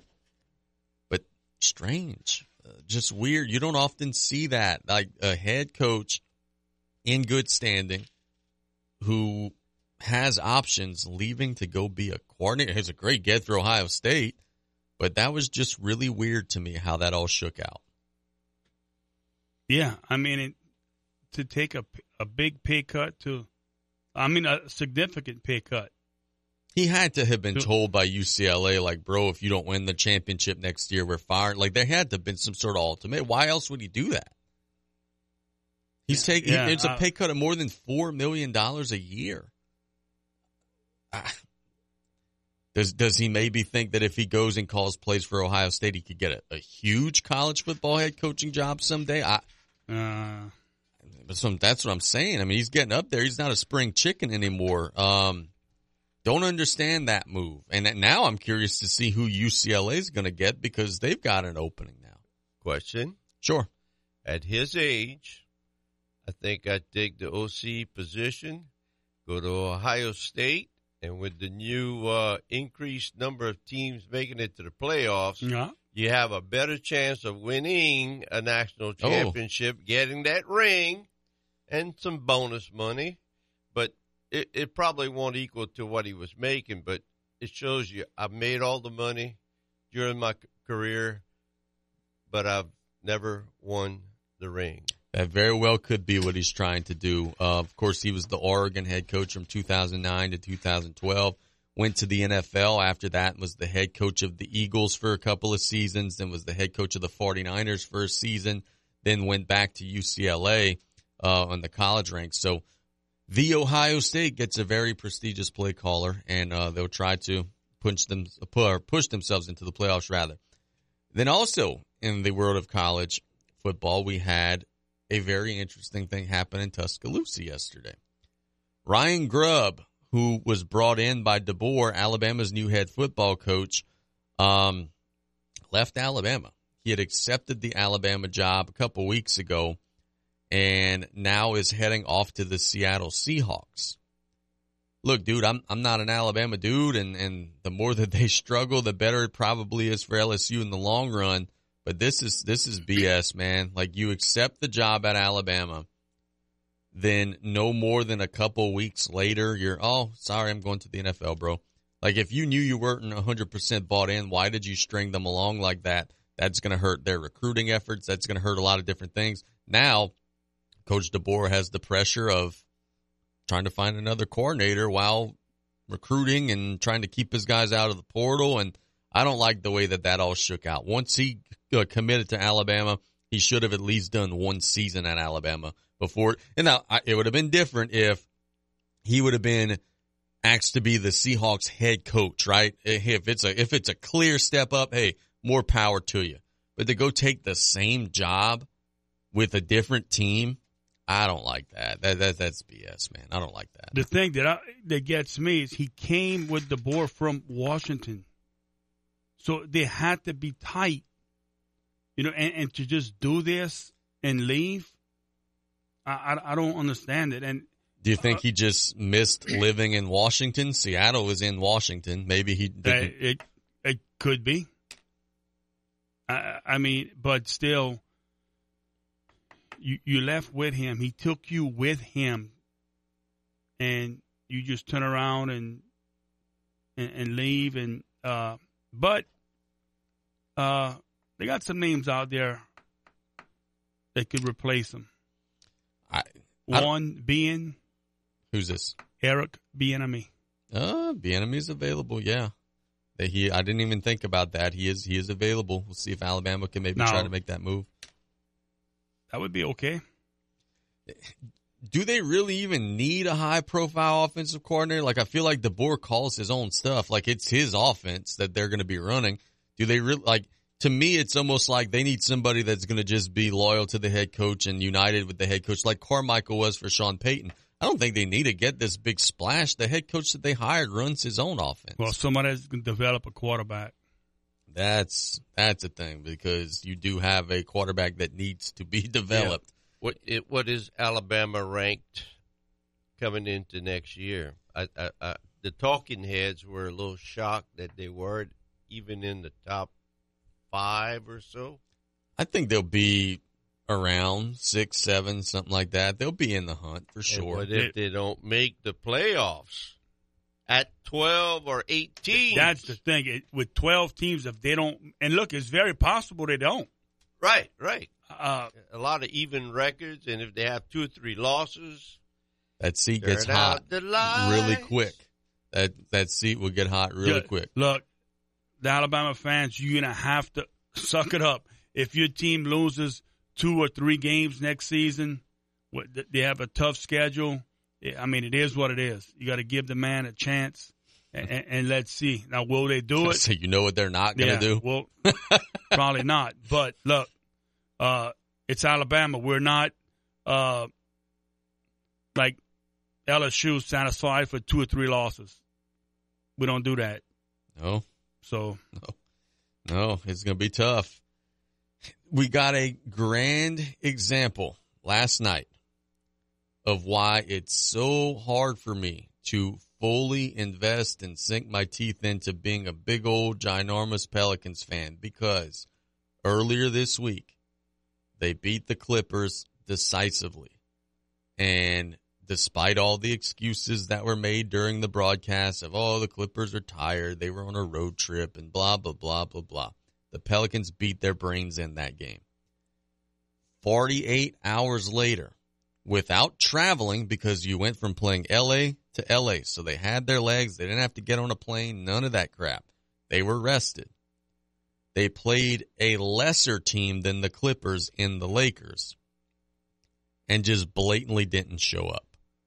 Last night, New Orleans allowed 87 points in the opening half on the way to losing 139 to 122. Zion Williamson was aggressive, though he did kind of d- disappear in the second half. He had 20 plus points in the opening half and ended with just 30. But it was a New Orleans team that allowed the Lakers to shoot 55% from the field, get to the free throw line 32 times. And oh yeah, it was the second half of a back to back for the Lakers. So their legs were probably a little heavy and it didn't matter. They just flat out didn't compete last night. And it feels like every time this team gets some momentum and gets you something that you want to feel good about, they revert back to the old Pelicans and give you something to question how good they actually are. The effort last night was not good. This continues to be a very, very inconsistent basketball team. Yep. I mean, there's no re- 87 or whatever points in a, and a half. That is ridiculous. You, know? scored 74 points in the opening half and we're getting beat by double digits. Yep. And uh, in the third quarter, they still cut the lead to four. You had a, I think it was the third quarter. Yeah. Because I, I turned it off and I just looked back and I saw and turned it back off because uh, you can't. It's it's hard to watch their their their lack of effort on defense and their inability to to want to take care of the ball. It's like fundamental basketball, one hand passes, and just trying to all this some of this cute stuff that they try to do, and uh, but no effort at all on the defensive end. And you foul, you put them at the line, and it's uh, and, and look, Zion, this first half was a beast. I mean, aggressive, attacking the basket. Now he will not play the next game. So you don't think he's giving it a go tonight against no Portland? No way, because there's many times in his first half when when he drives to the the goal and shoots, he's falling down. He, he's always on the floor. There, there's no way he's playing tonight. Mm-hmm. Absolutely no way. If they lose to Portland tonight, that's a game they're heavily favored to win. Man, that would be such a bummer. The Lakers have all five starters last night score 20 or more points. I don't know that I've ever seen that. AD had 20, Hachimura 21, LeBron 21, D'Angelo Russell 30, Austin Reaves 27. Uh, it's actually Taylor who says this a lot. He says, "Hey, uh, when playing a good bourgeois team or a good Ellender team, there you got to either take the layups or the threes away. You can't let them have both." Last night, the Pelicans let the Lakers have both. Yeah, you can't you can't do it and just effort. You're young. You're still a young team. Show some effort, and they just refuse to do it. They did not uh, make a move at the trade deadline, which I don't necessarily think is is a good or a bad thing. Um, But that that that just shows you they're not committed to winning the championship this year because with the roster they have, they cannot win. So they, they're committed to not winning it this year. LSU on the college basketball hardwood is facing your Crimson Tide right now, and whew, over betters are happy. Midway through the first half, it's thirty-four to twenty-nine. Alabama leading LSU, so we'll be keeping our eyes on that one. UConn, the number one team in the country, is rolling past Georgetown, twenty-eight to twelve. There, that's actually in Georgetown. Number eleven, Wisconsin's trailing twenty-one to fourteen against Rutgers. Nicholls is a big one today, a game that you'll be able to hear right here on ESPN one hundred point three at roughly six o'clock. The Colonels are taking on Lamar. Nicholls is seven and two in the Southland. Lamar six and three. Lamar came to Thibodaux earlier this season and knocked off Nicholls. Coach uh, Saddler and his team have a chance to make a big statement. And then also, don't be surprised today. You got McNeese hosting Texas A&M Corpus Christi. Corpus Christi had them beat a couple weeks ago. They were winning No, by like 12 points with six minutes left and squandered that one. So there's an outside chance today. If Nicholls goes on the road and beats Lamar, which would be a great win, and if Corpus maybe goes to Lake Charles and beats McNeese, there's an outside chance that Nicholls at the end of the day could end up being in first place in the conference. And everybody who follows the Southland knows the conference tournament is so heavily um, influenced by the regular season where you get one buy if you finish in the top four, two buys if you finish in the top two.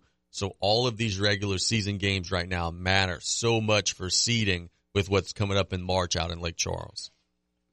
Yeah, hopefully we can still uh, get two of them in. That would be big time for that conference. Absolutely. Uh, we got New Orleans taking on Commerce today, Southeastern taking on Northwestern State, and Incarnate Word taking on Houston Christian. Let's catch a break. When we get back out of the break, we'll have Mr. Stan Gravois on the line. We got the Super Bowl this weekend. We'll ask Stan about some things happening in the world of sports and beyond. It's the Sports Corner brought to you by Terrebonne General Community Sports Institute and sponsored by State Bank and Trust Company right here on ESPN 100.3. Absolute Fitness wants to welcome our community to come back and check us out. You'll discover an amazing environment and a friendly and welcoming staff at Absolute Fitness. We have a 12,000 square foot facility with all new top of the line equipment, new saunas, an amazing smoothie bar, personal trainers, and much, much more. Absolute Fitness offers many types of very competitive memberships along with a dual membership with our proud partner CrossFit Brackish. Absolute Fitness at 17092 West Main Street, Galliano. Incorporated is your first choice for professional HVAC duct system. From project concept, design, drafting, to production and installation. Duck Fab prides itself in serving all of your HVAC system needs. from residential, commercial, municipalities, and industrial marine and land-based facilities. Duck Fab is there to serve Gulf Coast and River Region with its locations in Houma and Hazlehurst, Mississippi. Duck Fab, 352 Equity Boulevard, Houma, Louisiana, 985-876-3400. Duck Fab. Ain't no place to be on Mighty Gras It's Mardi Gras time, and Joe's Septic Contractors would like to let everyone know that there is still time to call in your orders for portable toilets and hand wash stations. You can order 2, 3, 6, 10, and 18 stall restroom trailers. From everyone at Joe's Septic Contractors, have a happy and safe Mardi Gras. Call 985 632 5592 or visit joeseptic.com. There ain't no place to be on Mighty Gras Day. Mardi Gras Day. No way. Some people just have a knack for being there when you need them the most. Like your third grade classmate who sticks up for you against that bully. The neighbor who gives you a jump start. And the friend who chases away that flock of geese at your outdoor wedding. Your State Farm agent has your back too. Through good times and the not so good. And who's got your agent's back? State Farm, the company people have trusted for more than 90 years. We're here to help life go right. Call State Farm agent Ashley Barrios and cut off today at 985-632-0988. Since 1954, Terrebonne General has been a beacon of health and hope in our community. As we mark seven decades of dedication to your well-being, Terrebonne General Health System remains committed to advancing healthcare, improving lives, and expanding our services to meet your evolving needs. In celebrating our past, we look forward to a future filled with promise and progress. Your health is our legacy. To discover more, visit tghealthsystem.com. We are having a wonderful Saturday morning and we wish the same for everybody at home and we thank everybody for listening. We've got a listener in Indiana today. Um, Marla Cooper is out in Indiana visiting some relatives, said, Hey, thanks so much for what you guys are doing. I'm able to keep in touch with our local sports from out of town. Yeah, game's Monday. Better get back. That's right. That- that- That's a very interesting program note, by the way, and I'm glad you brought that up. Monday, South Lafourche is playing Ellender. If you are expecting us to be on the air at seven o'clock, we will already be home by then.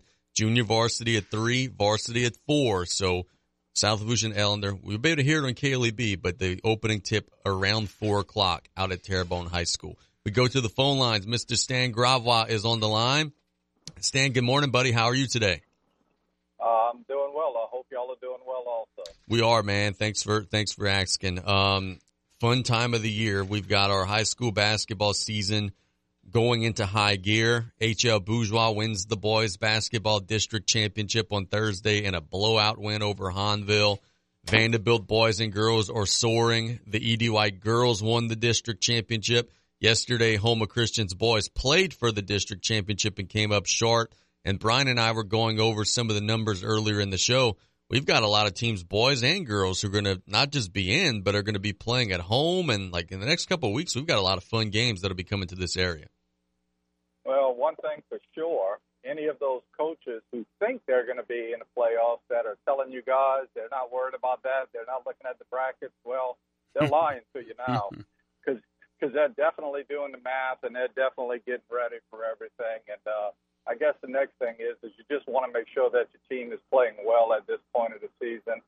And I would say most of those teams are. There are a few teams that I, I you know, probably are sort of looking at themselves right now. I know Houma Christian's boys are not exactly where they would want to be in the last couple of games. Even CCA, I saw drop to one just recently, the Central Private. So for the most part, everybody that is going to be in the playoffs playing well. I mean, who's who's probably hotter than Thibodaux's girls, you know, and the job that Ashley Barber has done. So uh, yeah, I think it could be a really good playoff run for area.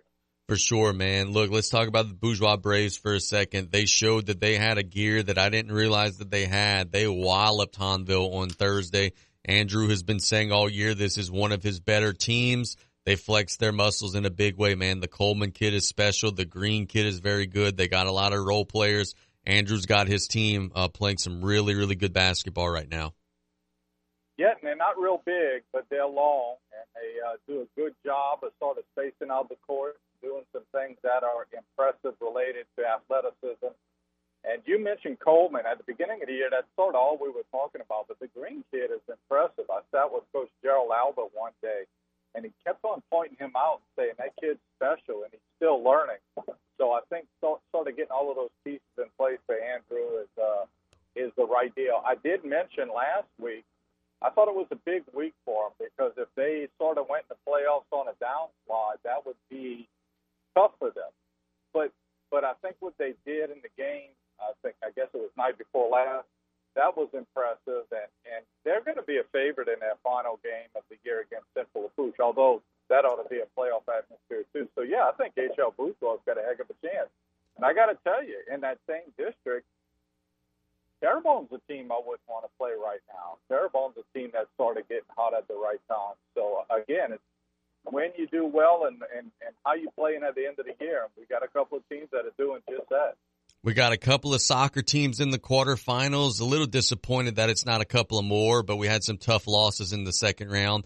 But we've got E.D. White still alive on the girls' side. We've got Vandebilt still alive on the boys' side. Both of those teams continuing their journeys.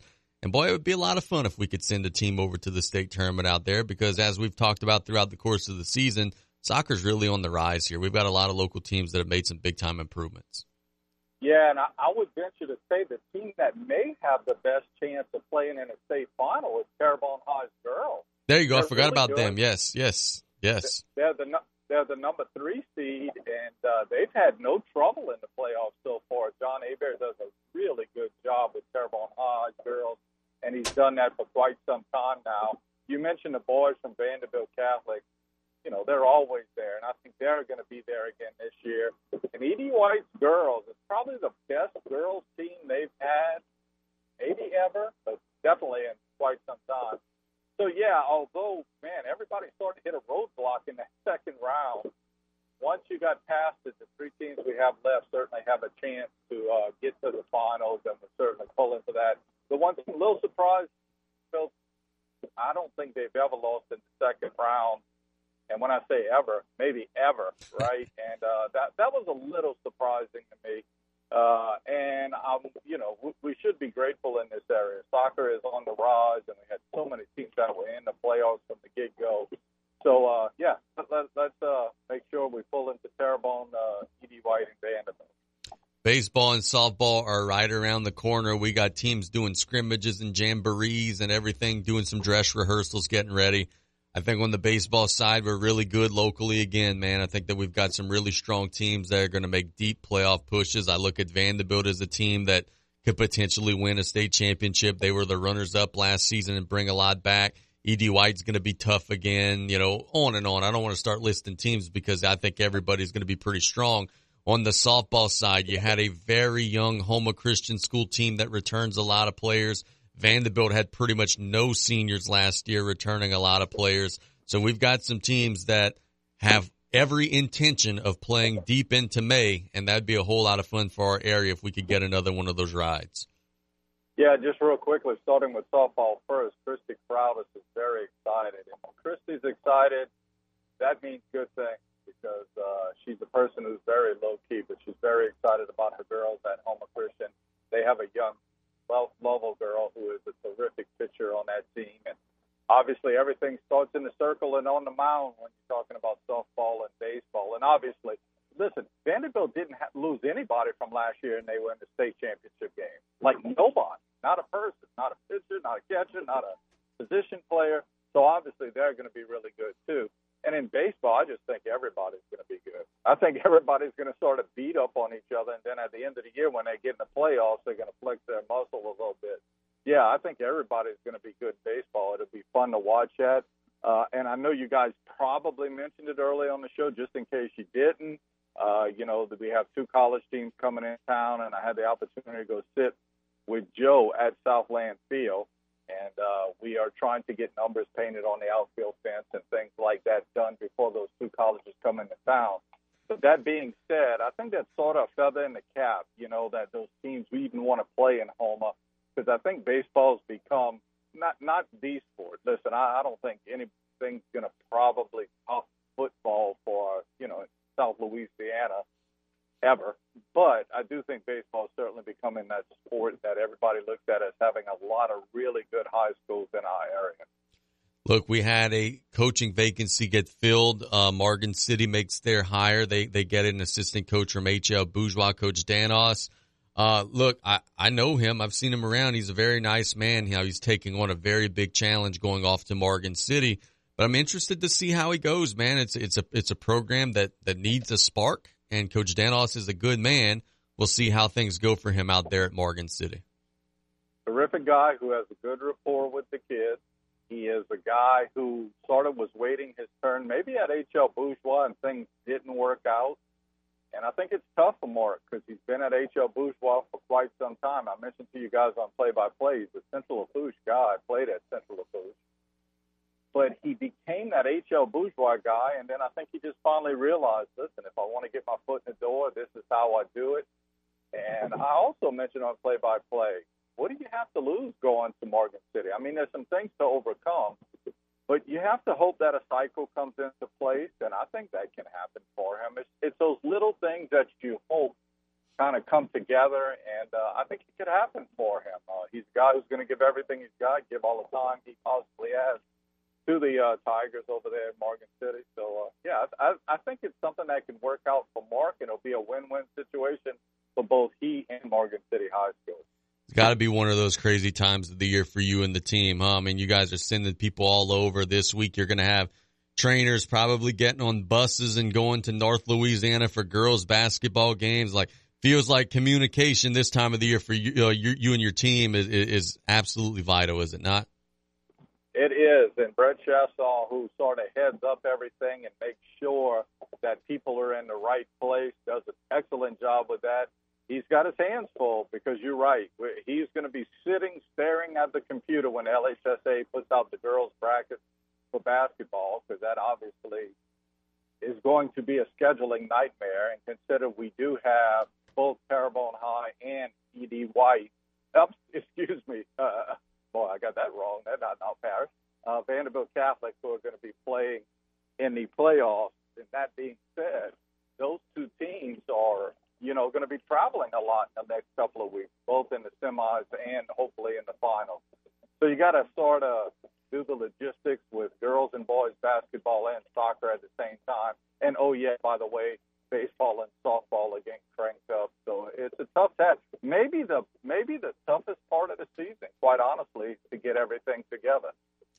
Stan, uh, let, us talk about this for a second. Brian and I debated um, earlier in the week. Is that okay? It looks like the Saints are going to bring Kubiak in, but um, it's not altogether official yet. And the reason why I asked you this question is Eric Bieniemy is now available. He's a Louisiana guy. He was kind of not expected to be available. You interviewed him the last time. If you're Dennis Allen, are you saying, hmm, let's make a phone call? Or do you think that they're sold – on it being Kubiak and they don't want to kind of go against their little wink, wink, nudge, nudge deal that they have there? I, I think they're sold on Kubiak, and I think that they allowed Kubiak to sort of already start the process of getting some of the coaches he's familiar with. Because I know that the offensive line coach they got coming in is somebody who has worked with him and his dad in the past. So it would surprise me if it's Bieniemy. I, I, I don't know what's up with the enemy, man. I, I don't understand why he can't find a head job or an assistant job. And when I say that, I'm not saying that in defense of him. I'm saying that I don't know. I, I don't know if there's something up with him, but it seems like there is because, you know, obviously being out where he is right now and never getting a head coach opportunity is a little weird after being with the Kansas City Chiefs because we know what they are. Uh, maybe it's all Andy Reid. I don't know, but I, I just think the Saints are going to stay put uh, with what they have. But then again, I'm trying to speculate what the Saints are going to do, and who knows. yeah, I'm with you there, my friend. Look, we uh, let, let's catch a break. When we get back, we're to have some fun. I got a ton of ridiculous Super Bowl prop bets and different things, and we're to have some fun in the next segment. So, wax stand to stick around. We'll catch a quick break when we get back. It's all things Super Bowl. It's the Sports Corner brought to you by Terrebonne General Community Sports Institute right here on ESPN 100.3. Theriault Due Theriault, more than just an insurance company. Since 1957, Theriault Due Theriault has been helping customers find the best coverage and price for their home, auto, and flood insurance. Theriault Due and Theriault specializes in commercial property, liability, and workers' comp. Call Danielle or Marie at 475-5126. We do not sell a product, we sell a service. Theriault Due and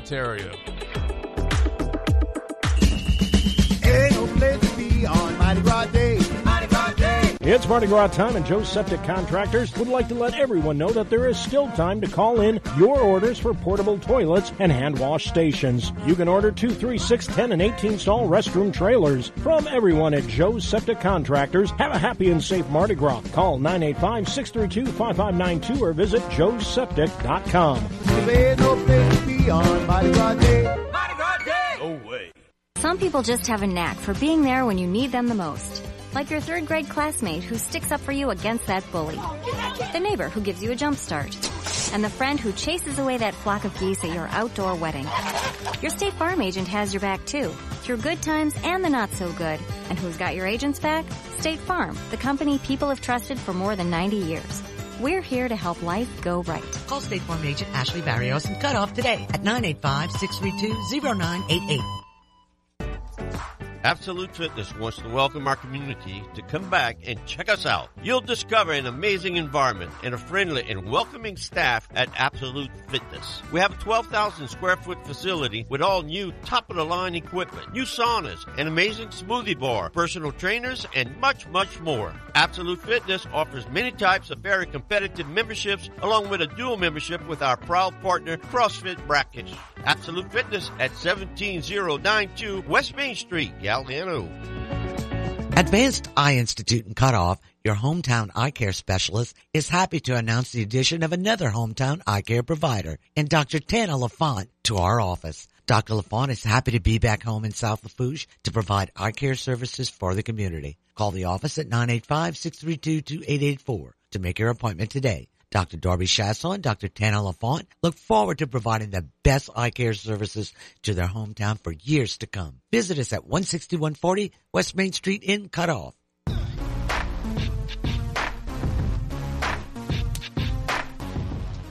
Welcome back to the Sports Corner here on ESPN 100.3. Of course, it is Super Bowl weekend. We've got Super Bowl Sunday coming up tomorrow out in Las Vegas. Uh, we got the Kansas City Chiefs and the San Francisco 49ers. One of the more fun parts about this matchup to me on paper is I don't really have a lean either way. I guess we're going to pick the game here in this, this segment. We've also got a ton of prop bets and crazy things and we'll have some fun. But Stan just breaking it down on paper. Uh, the Chiefs, I think, have the better quarterback. The 49ers, I think, have the better roster. Um, we'll see. I could see it going one of two ways. I could see the Chiefs defense slowing down the 49ers and Mahomes scoring a little more, or I could see 49ers just dominating up front and kind of doing to the Chiefs what Tampa Bay did a couple years ago. What say you, man? There's a lot of intrigue. There's a lot of variance. I could see this one going one of several different ways tomorrow. Yeah, I, I, I sort of have no idea. I, I would say that the defensive backfield for the 49ers might be their Achilles heel. I don't think the linebackers are. Uh, I don't think up front they're bad on defense. But maybe if if 40, excuse me, the Chiefs get the ball down the field a little bit, uh, they can make some things happen. But then, man, you look at all of the weapons on offense for the 49ers when you consider McCaffrey and Kittles and Deebo Samuels and Aiyuk. I mean, that it, it's a tough one to gauge. The only thing is, and I'll go back to it, and this has probably been for the last five years or so, how do you bet against the Chiefs? I, I just don't know how you bet against the Chiefs, and that's probably the way I'm going to lean. If we do have a picket segment, that's probably the way I'm going to lean.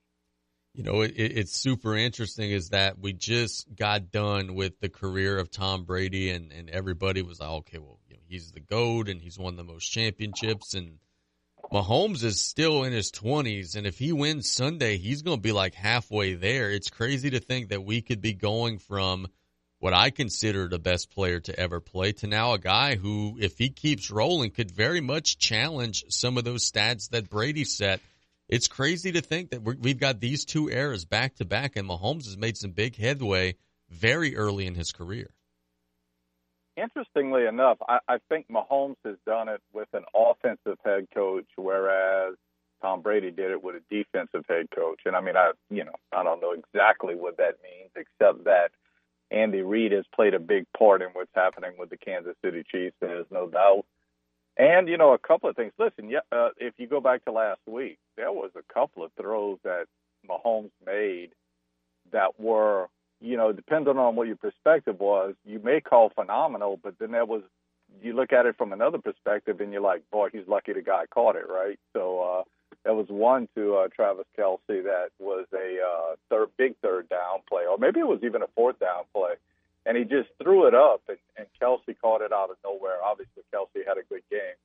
So, uh, you, you know, there's some things that obviously go along with Mahomes winning all of it, but you know, I'm not sitting here telling you that I don't think he's the best player in all of football right now because I think he is. You know, Lamar Jackson, the MVP, and it kind of makes me scratch my head because what does that mean?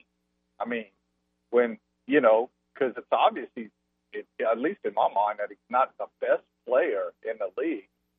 So we sort of get caught up on statistics and things like that. Mahomes just wins, and uh, I again, I, I wouldn't bet against them this Sunday. Well, I'll answer your question with Lamar Jackson winning MVP and what it means. It means that the voters don't know what the hell they're doing. Hmm. but but that's neither here nor there. I'll let you go there, but I, I do sort of agree. Let's do this. We've got so many different things that you could be a degenerate and bet on tomorrow. It is unbelievable. So we're going to ask everybody in the in the the room here. So we start off with this. During the national anthem, who will be shown on the screen first? Travis Kelce or Christian McCaffrey? Ooh. Well, that's a good one. That is a really good one. I, ooh. I'm gonna say uh, I'm gonna say McCaffrey because they're going to be showing Kelce so much that maybe they'll save him for later. I'm going to go Kelce because I think they're going to go Kelce, then Taylor, then McCaffrey. Taylor for the national anthem. Ah, I think we're about to get a heavy dose of it. But, Coach, what? Yeah, I'm, I'm going to go Kelce. I was going to go Taylor Swift. no, Kelce. Kelce first. And then, like, look at the girl and then back to football. Over or under 1.5 times that Roger Goodell will be shown on screen during the game. Ooh. Uh, I'm I'm gonna go under just because it's the point five.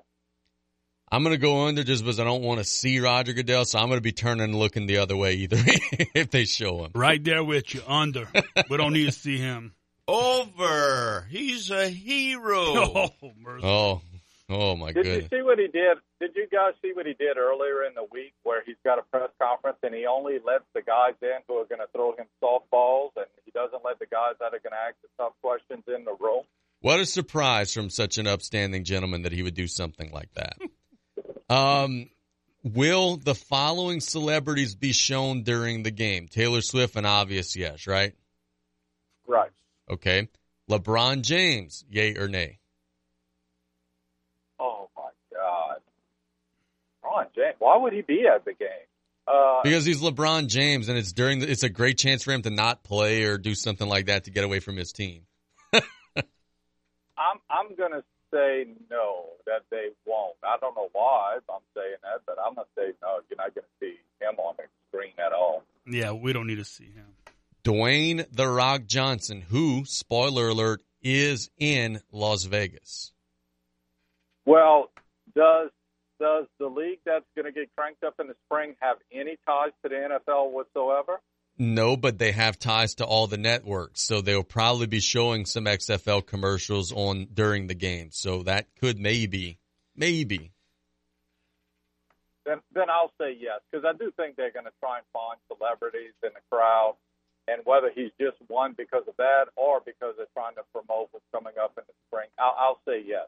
Yeah, hundred percent rocks gonna be shown. I, I, I will refrain from answering any further dumb questions like this. I'm, Show's I'm out. over. I'm Show- out. Show's over.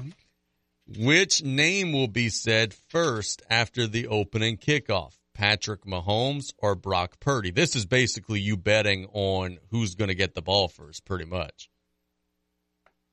Yeah, I'm going to say uh, I, I think that Kansas City, uh, I think it's going to be Mahomes because I think the 49ers will defer, and I think if Kansas City wins the coin toss, they'll probably want the ball. So I, I'll go with uh, Mahomes.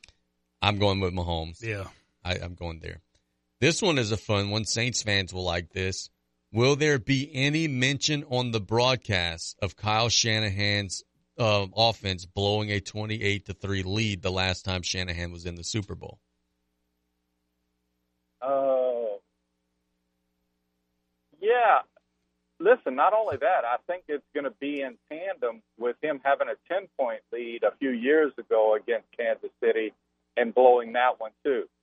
So I think even if the 49ers build up a little bit of a lead, they're going to say, remember, you know, the first round these two guys played a few years ago, and when Atlanta was in the Super Bowl, he sort of blew it. I like that. Yeah, I think it'll. Yeah, I think it'll be mentioned. I like that. Will they show the famous Las Vegas sphere at any point during the broadcast? No. No, No, you don't think I- so? No, the only way is if they get that one shot of the Las Vegas Strip, and it just so happens that the Sphere, because the Sphere, for folks, you know, there's a lot of people been to Las Vegas a lot more than me, but I've been a couple of times, and the Sphere is way down at the end. So I just, and it's at the other side of the Strip from Allegiant Stadium. So I just, I guess they'll get an aerial shot that it might be in it, but for it to be the main focus of the shot, I don't think that's going to happen. Yeah, they, they're going to show it. They, they have to. Did, did They- you guys see that yesterday they dressed up the sphere like the New Orleans Saints Super Bowl ring? Really? Yeah, yeah. For for a two three hour period, they they've rotated and and the Sphere was made into all of the different Super Bowl rings of the past. And I saw a picture of the Saints. So it actually was really cool. For those of you who are not familiar with the Las Vegas Sphere, that's one of the coolest pieces of art that there is. And I know it's a building and they do things in it, but it's like a dome that they do designs with, and they it, it's really really cool. And yesterday, yeah, it was the New Orleans Saints Super Bowl ring. Not not only that, they have the scariest rides up there at the top. We went up there to the top, and it's it's a not a roller coaster because the place is not big enough, but it's a it's a thing that throws you over the side, and you're looking straight down. And I was all ready to go on it, but my wife stopped me. This, this, this is turning into a Mickey Mouse show. She's sitting next to me right now, laughing too, because I was scared stiff of that. One more, and then we'll get to some game stuff. Will there be any vintage video footage of Joe Montana shown at any point during the game tomorrow? Where did come up with this? Boy, 49ers, huh? Yeah, yeah, I think so. I think so. Oh, yeah. Yeah. I think that they will. All right, now let's get to the game. The better question is, will Len Dawson be shown? Ah, that- that's a that's a good one. That that's certainly a good one. Okay, one one more quirky one. Which beer company is going to have the first commercial? Bud Light, Budweiser, Michelob Ultra, or somebody else? Hmm. Bud Light. They're the favorites. They're, they're the favorites. They're the ones that have the best odds. I would go with them Yeah, as well. Bud Light. Yeah, Bud Light. All right, now let's get to business. We've got Super Bowl 58 tomorrow from Las Vegas. It is one of the most anticipated Super Bowls in recent years because I think we do have probably the two best teams in the sport right now. The Chiefs with Patrick Mahomes are trying to start and continue their dynasty. The 49ers are trying to get there. You've got a $500 million quarterback on one side versus a Mr. Irrelevant on the other side, a guy who was the last pick in the draft. Gentlemen, who's going to be bringing home the Lombardi trophy? Again, I'll stick with the Chiefs, especially with the point. I mean, oh boy, that scares me that Vegas knows something we all don't know. But uh, is it still at two? Do you guys know? Yes, the 49ers are two point favorites. The over under is 47 and a half. Again, nothing will surprise me, but I have to stick with the Chiefs just because. Uh, how do you bet against them? I'm going with the team that's played the best so far in, in the playoffs, and as as the Chiefs, 27-23. See, I've been saying all week that I'm not sure about the winner, but I am sure about the under. Uh, I think it's going to be a low scoring game. I think it's going to be a struggle. Give me the Chiefs 20 to 17 tomorrow. Uh, we're going to run the ball. And remember, Brock Purdy doesn't throw a two yard pass and get all kind of YAC yards like Mahomes does. 49ers. Oh. Ooh, okay. Hoisting the trophy. 49ers hoisting the trophy. And lastly, the most important one, over under five and a half times they show Taylor tomorrow. Ooh, that depends a lot on Travis Kelce and what he does, right? Uh, what what is it? Five? Five and a half. Five and a half. Boy, if they win it, they're going to show them. Well, let's let's go with just during the game. Uh, I'm going to say under. Hmm. I'm going over. Hey, I think they're going to lean into it. I'm going over. You could, y'all, you could bet on what color she's going to be wearing. You could bet on will they show the video of them kissing after the AFC Championship game. You could bet on who's going to be in the suite with her. There's so many different ways to lose or win money tomorrow. It's unbelievable. But yes, I'm going to go over.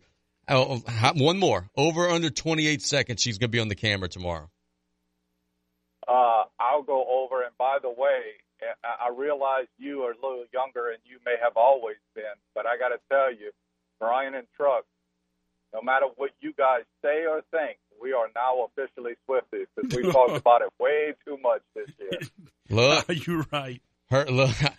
I, I'm, I've become a fan, man. Her music is really good, and oh yeah, there's no doubt about that. Let the quarterbacks run. Yes, indeed. Let, look, we'll wrap things up. Stan, thanks so much for the time. Hope everybody has a wonderful weekend, y'all. If y'all are going to parades, don't be stupid. Don't drink and drive. Bama Find a ride. Bama 49-46. There we go. Halftime there in Baton Rouge. I've got Nicholls here back in the studio roughly 6 o'clock. You'll be able to hear on ESPN 100.3.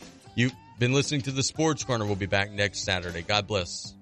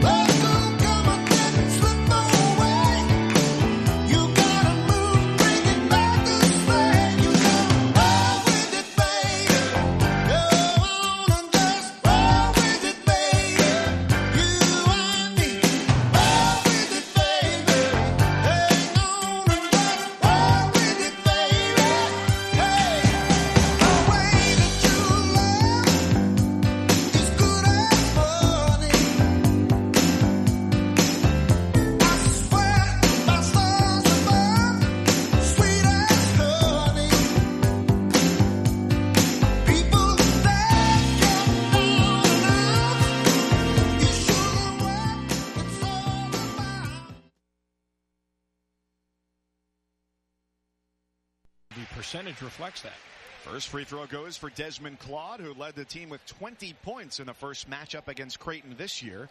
2016, Xavier by four. And Claude to shoot his second. You're listening to ESPN 100.3 FM, KLRZ, Larose, New Orleans, and the River Region. Made his second, and it's 21 16 Xavier. These teams tied for fourth in the Big East, and the top five teams get the all-important bye to the quarterfinals in the Big East tournament.